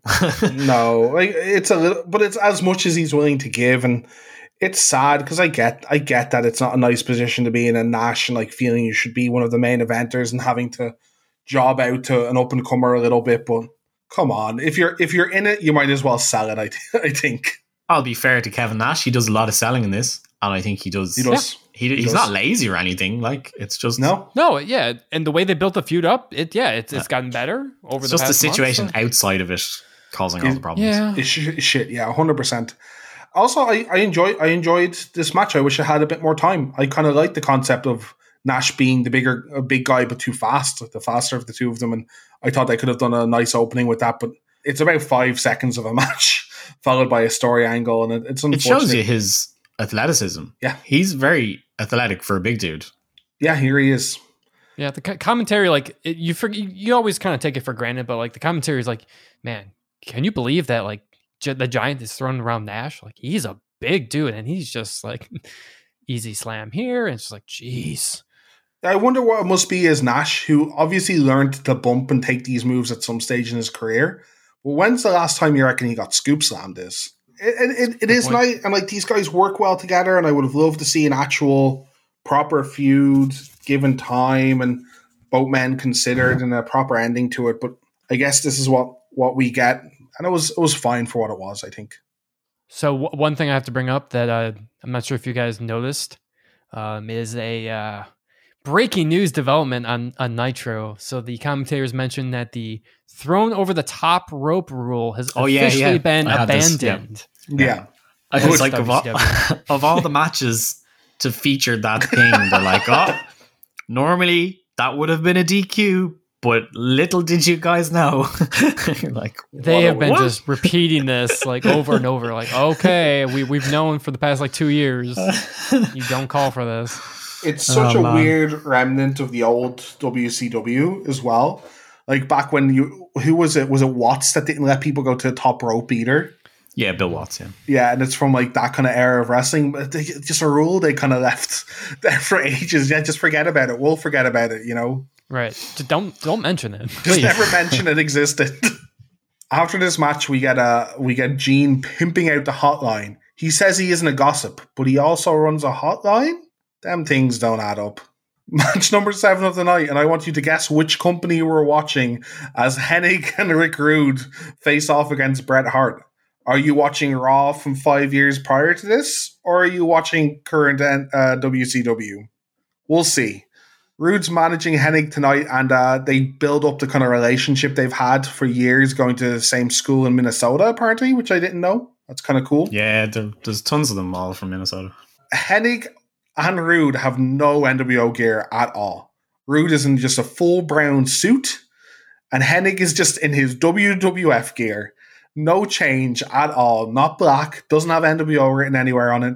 Doesn't have an NWO t shirt coming to the ring.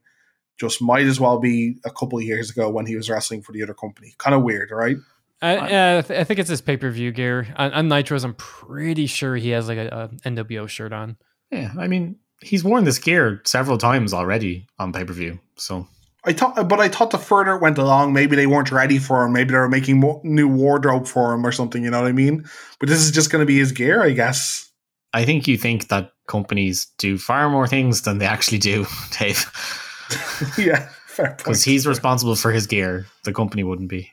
That's that's a fair point. That's a fair point. Yeah. But the company should be responsible for the storyline of this match, which is yeah, it's it's it's recycled from the WWF, of course. Yep. But it's also like the NWO higher ups told Hennig to take out Bret Hart because you know Bret's such a huge threat. He's one one guy, I guess. I don't I don't know. Just One guy that wasn't even on the last pay per view.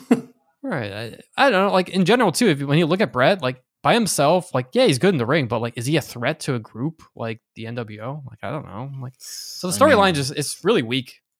Yeah, it's almost like they haven't done a very good job of introducing a guy who's Mm, probably the most over guy six months ago.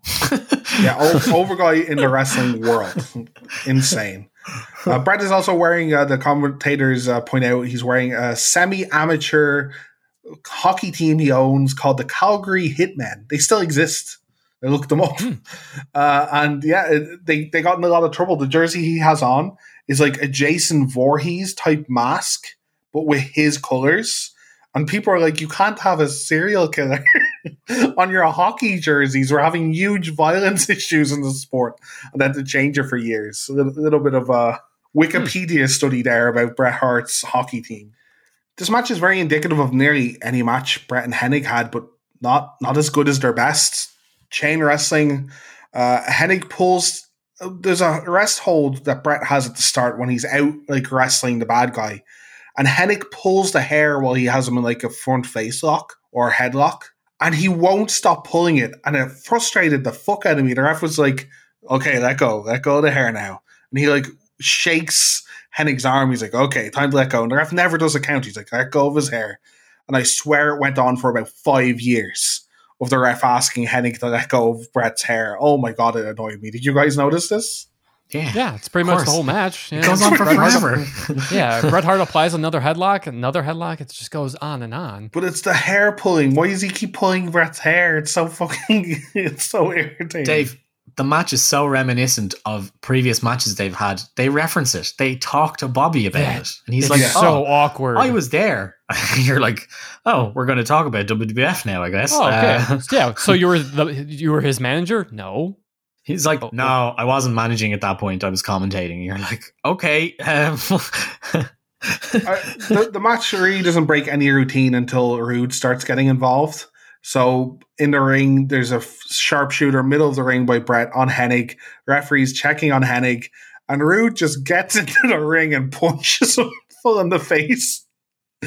Bails to the outside, and I love this the nonchalant face on Rude when the ref is like, "Did you do that?" And he's like, "What? No, I'm. How can I? Get, I'm not that fast." He gets out lightning fast too, which is Yes. really well done. What brings together this moment too is the fans, the Mark fans, are just pointing at him like he did it. He did it. Go get him. Come on, ref. Come on, ref. He's like, yeah, yeah, but I, I love that. Like, how is a ref not disqualifying someone there? Did you think Bret just took a heart attack in the middle of the ring? like, did a fan hit him with a with an object? He does it a couple times in the match where he, when the ref starts looking, he doesn't even look at the match at the action. Rude is just like looking off into the distance, like, oh, fancy that, you know. So he, Rude is by far the most entertaining part of this match, I think. Oh yeah. So throughout the match, when uh, Rude is interfering, Hennig keeps working on the leg again. Super reminiscent of every match that Hennig has had with uh, Bret. Weirdly, Bret just stops selling the leg on his comeback. Just completely doesn't sell it at all, which is not like Bret. Uh, oh, it is. I'm going to interject here. It is a 100% thing Bret does all the time Really, because he always, always uses that leg for the sharpshooter. So he That's always true. forgets. And as soon as he goes into his five moves of doom, all selling is forgotten. he he just does it so badly here because there's never. I've seen people not selling him. We talked to uh, who did it earlier in the night. Booker. Booker, Booker did as well, but at least Booker for the first three moves he does, you know, he slaps his knee or he adjusts the brace around it. Bret might as well have just stood up in the middle of a move and went, nah, and just punched Hennig. It was real weird. And then Hennig just out of nowhere hits a fisherman suplex, his finish, and Bret just kicks out. just no ceremony to any of it, no drama, just, oh, just kick out your finish. Rude is furious because the finish got kicked out of, but I don't know why he's mad. It was a clean kick out at two. It wasn't even close. Because if you'd been listening to the commentators, nobody's kicked out of the perfect plex. No one. And Pretty that's sure the first person. And that's why they're so apoplectic. yeah. Bret pushes Hennig into Rude, goes for the roll up. Hennig rolls through, gets a handful of tights, but only a two. Sunset flip the tap by uh, Hennig to finish the match, but Bret reverses into a sharpshooter. Hennig taps out center of the ring before Rude comes in and breaks it up. What the hell was that? Kind of boring, right? This is it just the me? last two minutes is great, uh, but I don't know yeah, yeah, what for they're sure. doing for 15 minutes. Uh, It's just yeah, this is Bret Hart and this is Curt Hennig. Like we've these guys are great in the ring. I don't know what this was. They felt like they didn't care. for Curt, it's definitely a the past is the past. He he's not capable anymore. Yeah. I, I don't think Oh, for he's up sure. to it at this stage. But Bret, he, I don't know what's I don't know what's going on with Bret. Like Well, again, we I think we have to bring it up. I think every time he wrestles, it's like Screwjob's not that far away, and he's still having to like listen to interviews from like Vince. I think he was like off the record yeah, like oh around yeah, yeah, this that's time. true, so he is still living in that. So he is he's not there mentally for sure. Yeah, I hate to like bring that up as an excuse, but like I can't think of anything else really. Well, I think the other part of it is the company he's now part of being probably not as good structurally. And once he realizes, he's like, oh man, Oh, fuck. yes, obviously everything is shit and he had to leave. But he's like, oh, this company sucks. And they're like really lucky to still be around. And I'm not going to get treated correctly. And this is a shit, absolute shithole. They don't have any clue of how to use me uh, because Well- he's gone from being the biggest wrestler in the world to randomly on this match on a pay per view that nobody gives a shit about. Nobody's reacting whatsoever to the match, and it's just oh, oh. Yeah, I, can imagine. I've always had a huge amount of sympathy for Bret. Even people who call him bitter or like over entitled and stuff. He did nothing wrong, right? Is, is the big kick in the teeth for Bret for so wrong, uh, long. He got given a bigger contract. He didn't like completely wreck them on the contract. Vince offered it to him. Then he kept wrestling and doing his best. And Vince is like, actually, we can't afford to pay your contract. He's like, oh, okay, well, okay. Well, you offered it to me, not like I didn't force you to offer that to me. Then he gets like, then he's like, match the offer of WCW. I want to stay in your company and wrestle for you. And he's like, nah, you're too expensive. Go to WCW. I don't care. Gets fucked by the screw job and now lands in a company that is run by clowns. And reading the Observer stuff, I didn't know it was this early. Apparently, multiple people already want to leave WCW, even though it's still winning the war. People are like, "I want out of here. This is this is a joke," which is insane to think of. I think at this stage, the amount of money they're making. But they realize there's there's nowhere to go, and I, th- I think even Bret's like it's not more just like he wants I, I know he wants like matches with Hogan and stuff, but like even I'm sure he's just disappointed. Like he wants to work with like different guys too. Yeah, I know he wants to wrestle like guys like Benoit and stuff, and and Malenko or something like that. But it's just like nope, we're gonna go back to old faithful guy you've wrestled. Let's go, Curt. A long time ago. Yeah, good old Curt. I'm sure he was fine with wrestling him, but it's just like his creative juices. He wants something new and fresh. And yeah, it's kind of sad to see because this match isn't bad. I can't point at it and go it's awful. It's just oh, it is bad. I think, I think it's bad. bad. Yeah, yeah. it's just average. It's so boring. They try nothing. You can see in both men are just going through the motions they know they have a hundred times before. And then Rick Rude's awesome, obviously. After the match, uh, Rude runs in and uh, has a post match beatdown, even hitting the Rude Awakening. I kind of popped for the Rude Awakening. And yeah, Rude seems to be the only guy interested in doing any business here. He brings a bit of enthusiasm to the attack afterwards and the jawing. And man, I'd love to see Rude manage the outsiders or something like that after seeing this. Mm. He's great. Yeah. yeah. His his punching motion is one of my favorites for how cartoony it is. yeah. Because I don't know if you noticed, he like completely whips around his entire body. Like he does like an almost a 180 into it while he's jumping into the stamp. And it's just nobody punches like that. Like that's clearly, clearly fake punching going on, but it works. it just looks yeah, really looks cool. Great. I also wanted to point out the the commentary go like, "Oh, chalk up another win for the war." I'm like, "What war? What are you on about?" yeah, that, that's kind of what I meant by like we're in this holding pattern with WCW. They don't know what to do. Like it's another big problem with this kind of angle of the who's fighting for the supremacy of the NWO. We finally have him on the ropes. Like, no, not really. Yeah. Match number eight, and not the main event, apparently. Mm-hmm. Uh, Scott Hall with his young up and coming manager, Dusty Rhodes, versus Sting, the current WCW champion. Scott Hall winning uh, his number one contendership at World War III and has had to wait this long because of the kind of ongoing weird Sting, Hogan, Scott Hall feud has this become more clear cut on Nitros? Has like Hall been like straight up in like the crosshairs of Sting or sort of? They just have matches. It's there's really nothing interesting with this feud. Scott just says, I'm better than you, and really nothing interesting with the match. It's it's very boring. Oh, that's that's disappointing. Like I'm not saying Scott should win the title here as much as I'm a big fan of of Hall. But even not giving Scott the the limelight to put Sting over like he should be put over by a good athlete, I think it's a great second feud for champion Sting as well. Like a guy that can have a really good match if they wanted him to, or real good character work because Hall can do a bit of it all. But yeah, there's so much sheen taken off this. second match, Sting was your most over wrestler for a year. It just doesn't seem like they know what to do with Sting. You know, if we're gonna have him talk again, it it should have some it had some strength, but like we need to if we're going to be playing the WCW versus NWO thing, like he has to speak to that. There was a reason why he left, right? So it's like we have to address that, and it just it doesn't seem eh, yeah, it's forgotten. Whatever. He's this different character now. It's very odd. Even odder still is him no selling his own pyro, which I love. That and yeah, he walks out too, which is I wanted to ask that, mm, guys. Yeah. How would you describe his entrance? Bland as fuck. Connor? Yeah, that's pretty yeah. much I would say. I, I would agree. I would not call it the most electrifying entrance in the world, which is what Tony says. I know. I have that written down. I'm like, I know. The dude like doesn't even uh, like respond to his own pyro. It's a really plodding type song, and oh, it's just.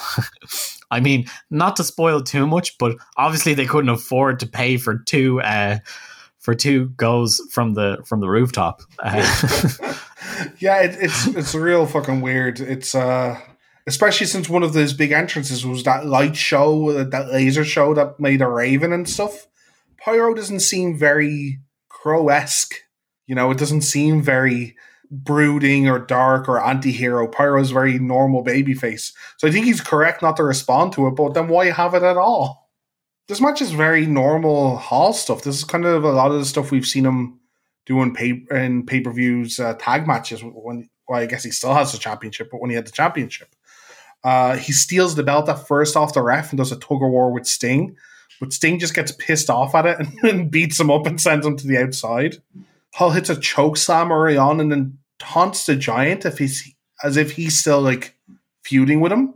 Yeah, it's just his new. Weird. It's just his new spot. I, he likes doing it. he does the Frankenstein walk afterwards. I'm like, okay, poor Giant. You know, doesn't get put over and now gets taunted in the co-main event.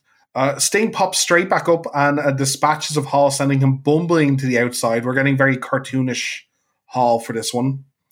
When both men are down, Hall grabs the ref to distract him. Dusty sneaks into the ring like he's a cartoon cat. Oh my god, I was living for this. Just the big, exaggerated tiptoes so the ref can't hear him coming up from behind. But then he hits the bionic elbow on a down sting, which is the loudest thing. Dusty's like 300 kilo, 300 pounds, just dropping an elbow. 300 kilos, Jesus. Yeah, 300 pounds. And then just rolls out of the ring real sneaky again. If you didn't want the ref to hear you, don't hit a fucking damn elbow drop, Dusty. And don't take. He takes forever too. It, it's, yeah. it's not. It's not subtle. the sneaking is so funny. Just like right on his tiptoes, like an evil character, like a vaudeville character. Yeah.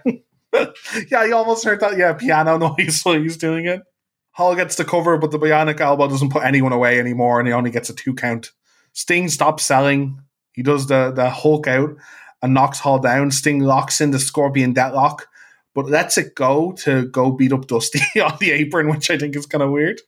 Well, Left tries to break this all up. He gets sandwiched in the corner and knocked out. And uh, Dusty gives Hall a foreign object to hit Sting, but only gets another two counter. Hero's invincible. Sting managing to kick out again and again. Hall calls for the outsider's edge. He's fed up with this match, but Sting slips out the back and hits a scorpion death drop for the win. Short, sweet, and cartoonish. Not exactly the match I expected from these guys.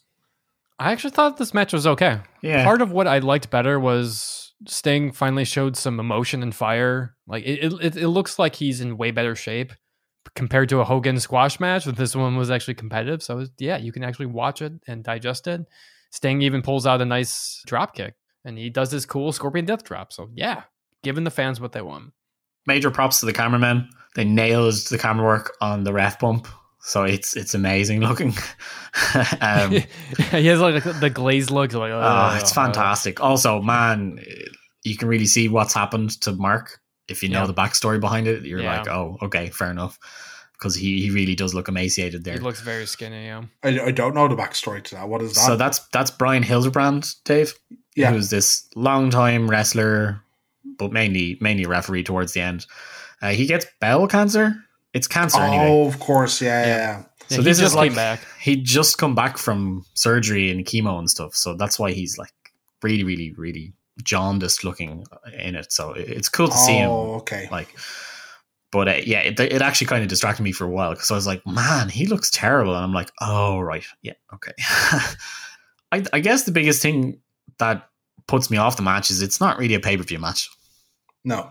I definitely wouldn't have paid to see that match especially knowing the men involved. It's not like when when this happens with a Hogan or a Piper, you're like, yeah, they're limited.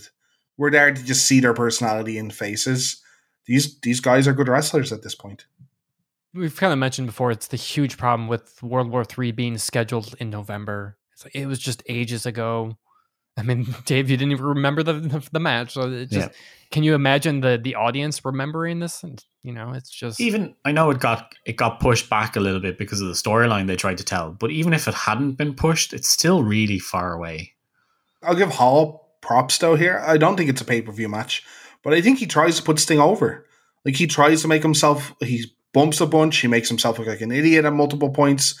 It's two on one. Dusty gets a, his actual finisher in and still gets kicked kicked out of.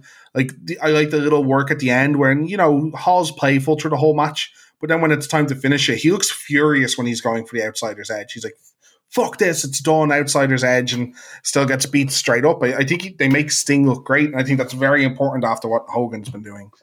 And even though that they haven't really treated the Sting character with a, with a lot of care, crowds still erupt for him. So yeah. at least the crowd, uh, it's it's not as the crowd's not as over with him as uh, obviously in '97. Like we're not getting the Sting chance anymore. Really, maybe once in a while, but nowhere near where it used to be.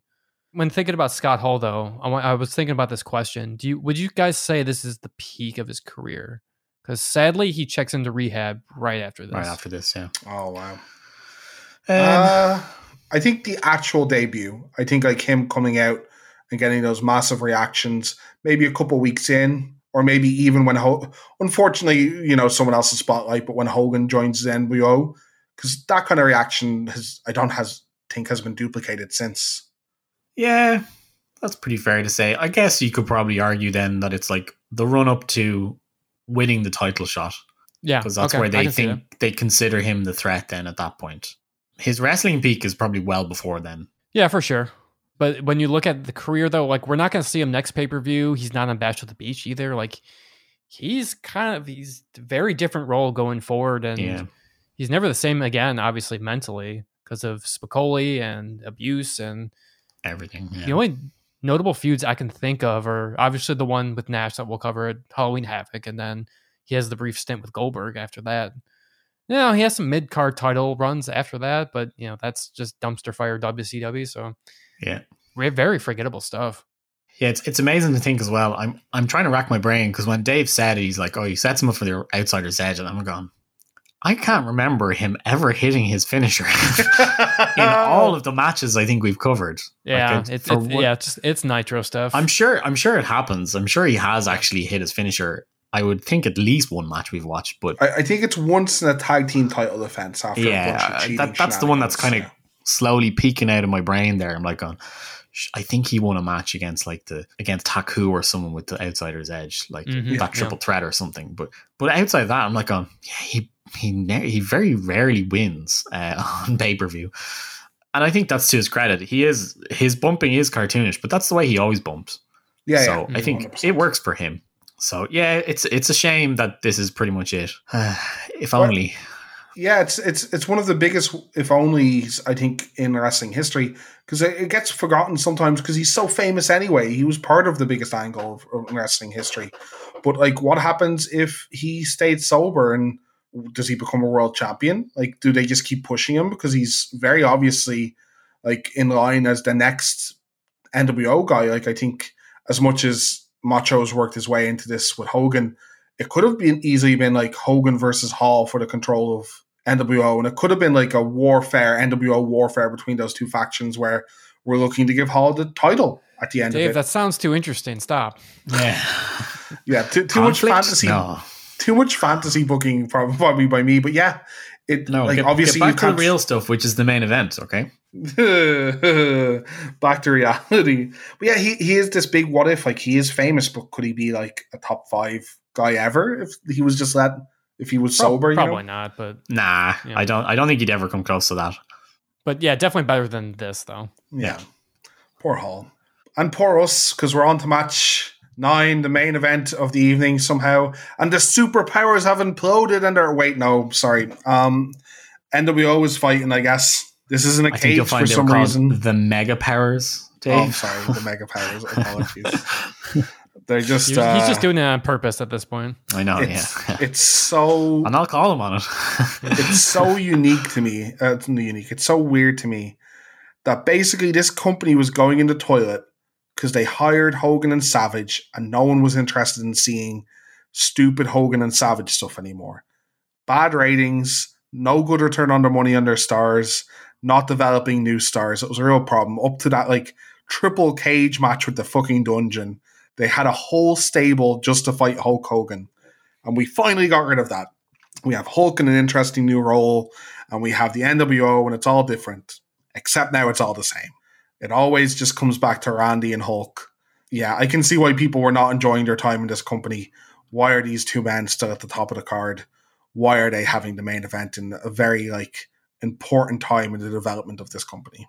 At the same time, this is a very throwaway pay per view, so I guess it's like eh, easy. It's just like the easy thing to to fall back Yeah, on. easy money. It is. And it's like you have to utilize Hogan, so I guess this is a good way to do it, I guess. If they utilize the storytelling better, that's what it always comes back to. And just like some of the, some of the storytelling was fine, some of the promos were fun, some of the matches were, you know, cool, but you have to you have to bring some kind of some kind of progression of storytelling. Yeah, not just Hogan be fine at the end of everything every time. You know, it's and what's what it seems. As you said, it doesn't even make sense. The story the commentators are telling are not the same story that the wrestlers are telling. They're going into business for Well, themselves. that's, that's what I keep telling you. So, Yeah. you know, if this is the battle for N- the NWO supremacy, where's Bischoff? Where are the other members? Is why this a big all- deal? I, th- I thought it was. I I thought the cage would have made sense when I heard this was a cage match. I thought the NWO was literally going to be surrounding the cage, like it, their boss is in there fighting for literally running their stable. E- even if you had Randy versus all of them, you could have this like, well, if Randy's in charge, we have to kind of listen to him, or the, the company, like our, our little company, will collapse. And that maybe there's stakes then, but there's no stakes. No one like if Randy wins, what happens? Nothing. Literally nothing happens. It, it, it's ridiculous. Uh, almost as ridiculously hard as it is to see through that cage. I had a real problem seeing what was happening in that ring. Did you guys? Oh yeah, I, I had a problem with it. Yeah, it was tough. I don't have that many notes on the match besides they just kind of brawl the entire time, and it's hard to make out exactly what they're doing with their brawling. I, I've noted like two good spots where Macho just randomly killing himself for spots. He lets himself get back body dropped into the cage and is uh, landing like upside down on his shoulder and neck between the cage and the, the ring ropes. That was like brutal. And because there's a cage, Randy has to do an axe handle off the top. He's got. He, I can feel his knees imploding. Who's letting him do this stuff? Randy Blades. yeah, And they both played. played They both played. in a company Yeah. that supposedly it's illegal to do. They're not supposed to do it. Hogan also blades for no reason. So like at least Randy gets hit against the cage. It's not necessary, but at least there's logic to why he's bleeding. Hogan just starts bleeding out of nowhere. Oh, you can see Randy Blade as well. It's pretty obvious. Oh yeah. There's there's very little logic in this match. Hmm. The other thing that really bothered me was there were zero shots of Liz. I think the whole match. So you know you can have this fun storytelling of cut to Liz. Oh no, Randy's bleeding. Oh, this isn't worth it, Randy. Like this, getting control of the NWO is not worth it. Yeah. No. Or you even get to do, and we get to say it again. Whose side is she on? Yeah. even even actually hashing their old storyline would be better than what we got. Uh, both men just hop out of the cage at some stage, and the commentary team don't know if that's the finish to the match or not. Like, oh my god, they're at the edge of the and they're both outside the cage. Okay, cool, cool, tight, tight. They go just- right back into it. It was like Yeah. the briefest. I'm not brawl. like he he did it to whip him into the railing. Was that was that the Yeah. only spot they did? yeah. Yep. Yeah. Okay.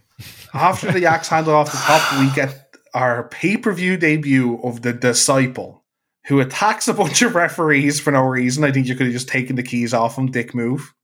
And he stops Hogan from getting elbow dropped off the cage. And I'm very glad. I didn't want to see Hogan take that move, and I didn't want to see Randy give out that move. That would have been terrifying for everyone involved. It's now a two on one, Sti- and Sting repels onto the cage and then, like, into the ring. They bring him Not- down fast sometimes. Yeah they they bring him down fast sometimes, man. That's scary shit. It is. It is. At first, I thought it was the dummy because he wasn't moving that much. Yeah. Just the way he was kind of hanging there. I was like, oh, okay, that is the actual Sting. I, th- I thought it was like, wow, so this is why this match is bad. They bring on a dummy again. They stand there in the ring. Ho- uh, Hogan and uh, Le- what's his name? Uh, on Leslie. one. Ed Leslie. yeah, Ed Leslie. we we need Um, to point out that they they do not call him. The, we do not know his name right Yeah. now. So it's yeah, who is this guy? Who is this guy? This terrible, terrible guy. At one side of the ring, you have Ed Leslie standing with Hogan pointing at Sting. And you have Macho Man like giving uh, Sting claps on the back and pointing back at Hogan. And that lasts for, and I kid you not, five years. To my Tenay knowledge, says, "What a stand down." to my knowledge, those four men are still standing in the middle of that ring pointing at each other today. And then Savage clotheslines Sting for some reason and leaves the ring with Hogan shouting back, You work for me, you have to do as I say. Hey, let's not forget you. he gets a good spit on Hogan's face on the way out. yeah, Wow. I don't like you. I never will. Yeah, that's what he said. Wait, I guess they put over the right guy. Randy needed to be put over here, I guess. And most importantly, Dave, nobody won the match, so we're gonna have to do it again. I'm sure. It's so oh, it's so painful. You know what I did think they were going to do, and I gave them a bit of credit going into this. I thought they were going to have just Hogan decimate Savage and be like, "This is what happens if anyone comes up against me. I own the NWO." And that would be some character work. It's a small pay per view. It doesn't matter. And then you can separate Savage from the NWO or even have him become a babyface again and feud a bit.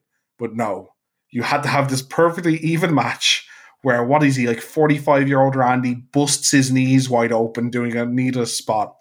The disciple gets his pay per view debut and Sting gets made look like a chump by a bunch of 50 year olds. You telling me they didn't Yeah. win the war? That's strange. That's strange. My, my favorite part was uh, Tony says, We're out of time. And I was like, For a pay per view? I'm like, This isn't Nitro. You can, you can run over if you want. I Yeah. mean, I mean, technically, they, they, they can't, but yeah, but it's, it's just the way you deliver it. It's like, Yeah. this Yeah. isn't. He was like letting fans know, fans, we're out of time. It's like, no, you don't need to. so we won't get any conclusion to this. So, like, all it's missing is we're out of time. We'll see you on Nitro. Like, that's Right. Yeah, also, there's nothing But, happening. uh, it's, it's not like it's a standoff and they're out of time. Macho's left the ring. Sting has been That's what I thought they were going to do. Yeah. yeah. But uh, the, I mean, Sting decking Savage, it, it was kind of played up on the Nitros that they they wanted a match against each other, which is like you know whatever. It was just kind of a cool thing that they were teasing. No real like reason for it. It was just kind of like Savage like I want a title shot. It's like okay, and they they gave it to him on Nitro, but you know the NWO uh, interfered with the match, so that's kind of like where this story uh, came from, and that's kind of why Savage decks Sting. It's not nothing. I can see why this is on lists of some of the wor- one of the worst endings of a pay per view ever. See, I don't, I don't know. Like, I thought the match wasn't that embarrassing because, like, when I think about comparing it to the Havoc match with Piper, I think that's way worse. I said I was embarrassed to watch that as a as a fan. This one, I'm like, yeah, I, I can put it on, whatever. this is just It's bad. boring. it's just and boring and bad. slow and ponderous and whatever. But yeah, they're at least trying. I, I think if you take it out of time, if you take it as an individual match and you haven't, you don't know anything else about the storyline, you're like, okay, that's fine. Like it's just two old lads and they're not really able for much more than this. And but if you take it in the context of the storyline and what's happening backstage at the time, you're like this is just a disaster. This did nothing for anyone, and in fact, maybe hurt everyone involved, and your company, and your belt, and anyone coming up through the ranks, and your main storyline. Um, and I mean, eyes.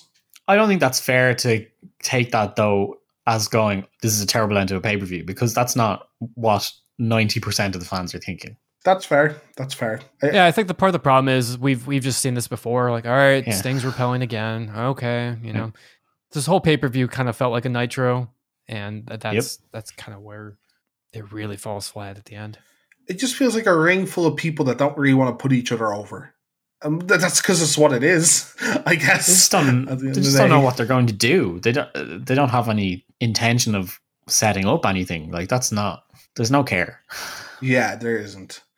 Maybe they know. Maybe they know this this part doesn't matter and it's not a big match. But I'd like to say that but there's been big matches with similar results, and it is sad to see. And I'm starting to see more and more. Like at the start of the podcast, I'm like, oh, I'm not seeing as much of this mid, uh, mid uh, like mid card being amazing as people said. It's good, but I'm starting to see it now. Like this is really disappointing to watch on a card that we have DDP and Raven and Benoit and like we're not we're not even talking about Goldberg, who's like one of their most over commodities, who's not even on the card. He, yeah, he is white hot right now. I mean, he has to be in the plans right now. They they know what they have in him right now. So it's just like, how do we use this guy? So I, I think they they started the plan right now because I think Yeah. finally we get to see him fight somebody legitimate next pay per view.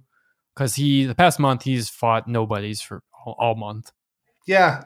Even though I don't like Goldberg, I'm going to have a lot, of, a lot of stuff to say about him when he's consistently on the cast. It's like when you have that much on the card, even the opening match, if you have Booker T and Eddie Guerrero, the guys we put up over huge, and there's just this solid divide between them and the top NWO guys. And I just know they don't break it because I know what happens in the future. That's heartbreaking. They have it. They got the talent. They have the storylines. It's they just refuse to use them. On Goldberg's point, I, I think they're. It's probably correct not to have him on this. They're probably doing. They're probably handling him correctly. To be fair, because where do you put him without jump shotting him right into the top bit? Because I, I'm assuming they've figured out now. They're like, oh, a win streak. This is how we're going to get him over. Blah blah blah. So you can't give him a belt because then you have to have him lose a belt at some point, which means Yeah. he has to lose. So you lose the whole point of his gimmick. So unless it's the world title, can't give him a belt. So he can't wrestle anybody who has a belt. and you probably don't want to have him even interacting with anybody with belts because then you're like, oh, we'll get him to wrestle them, and you're like, well, we still want them to be champions. So I, at this point, it, it is stupid that he's not on the show, but I understand why. Yeah, like, there isn't yeah. really anywhere to put him. Right, and they're still kind of rehabilitated him because he like he had the the bad match with Starcade, he had the bad match with Regal, like he needed some more time to just work through that. And yeah, he's he's he's finally he's finally there. The fans forgot about it. He's on Nitro and Thunder every week, and he just he comes out for thirty seconds. Like the spear jackhammer matches, they're here. Like the, the they're definitely tapping into that, which is great. You know, he has, still has the occasional three minute matches, but no, it's it's there. The formula is all for the right being. He just needs to get that entrance, and it's all set.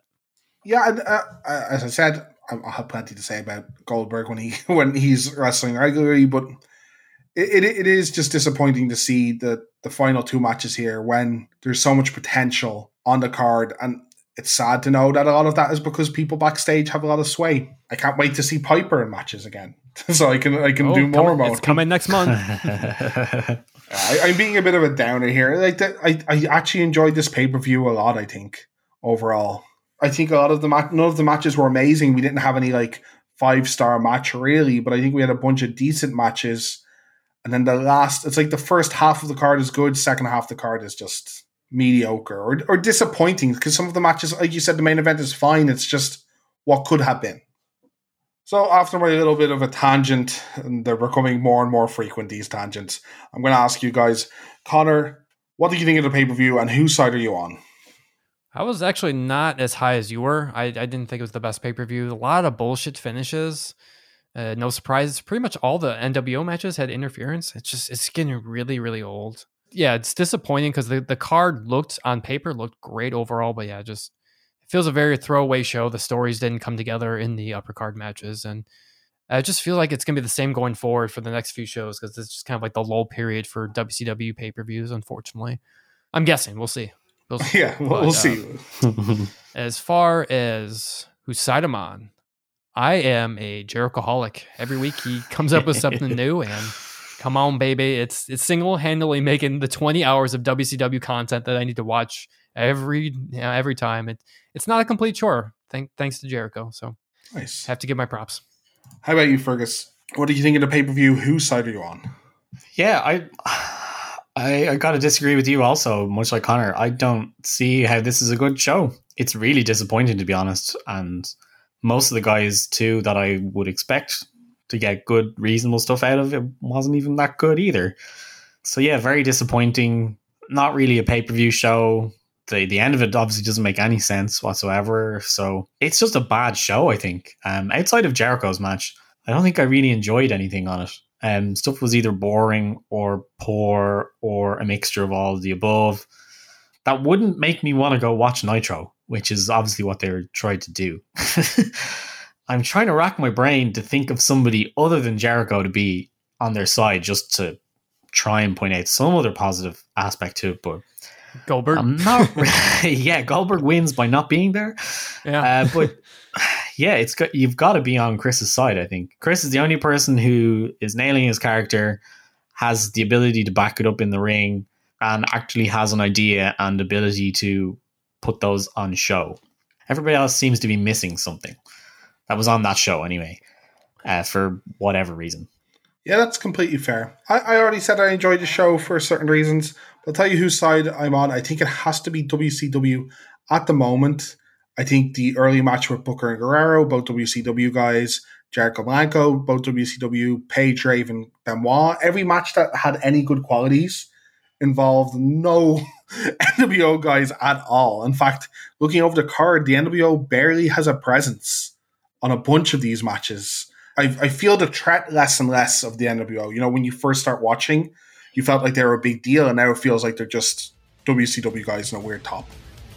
That's us for another episode of WCW versus NWO podcast. Remember, you can find us under the same handle on Facebook, Twitter, and Instagram. You can also support us on Patreon, where you can vote for future specials we do. Where else can you find us, Connor? Well, you can also find us on Vimeo. We do some video exclusives on there. You can also, I occasionally write the wrestling article on sportsobsessive.com. Uh, I've actually been doing a lot of WCW articles. Sometimes I kind of do like a post recap of an episode that we do. So I did one for Souled Out 98. So I'm going to try and do more of those in the future. But yeah, also check out our Nitro flashbacks uh, that are going to be exclusive on the Patreon going forward. A lot of fun doing those. I can't wait to record the second one.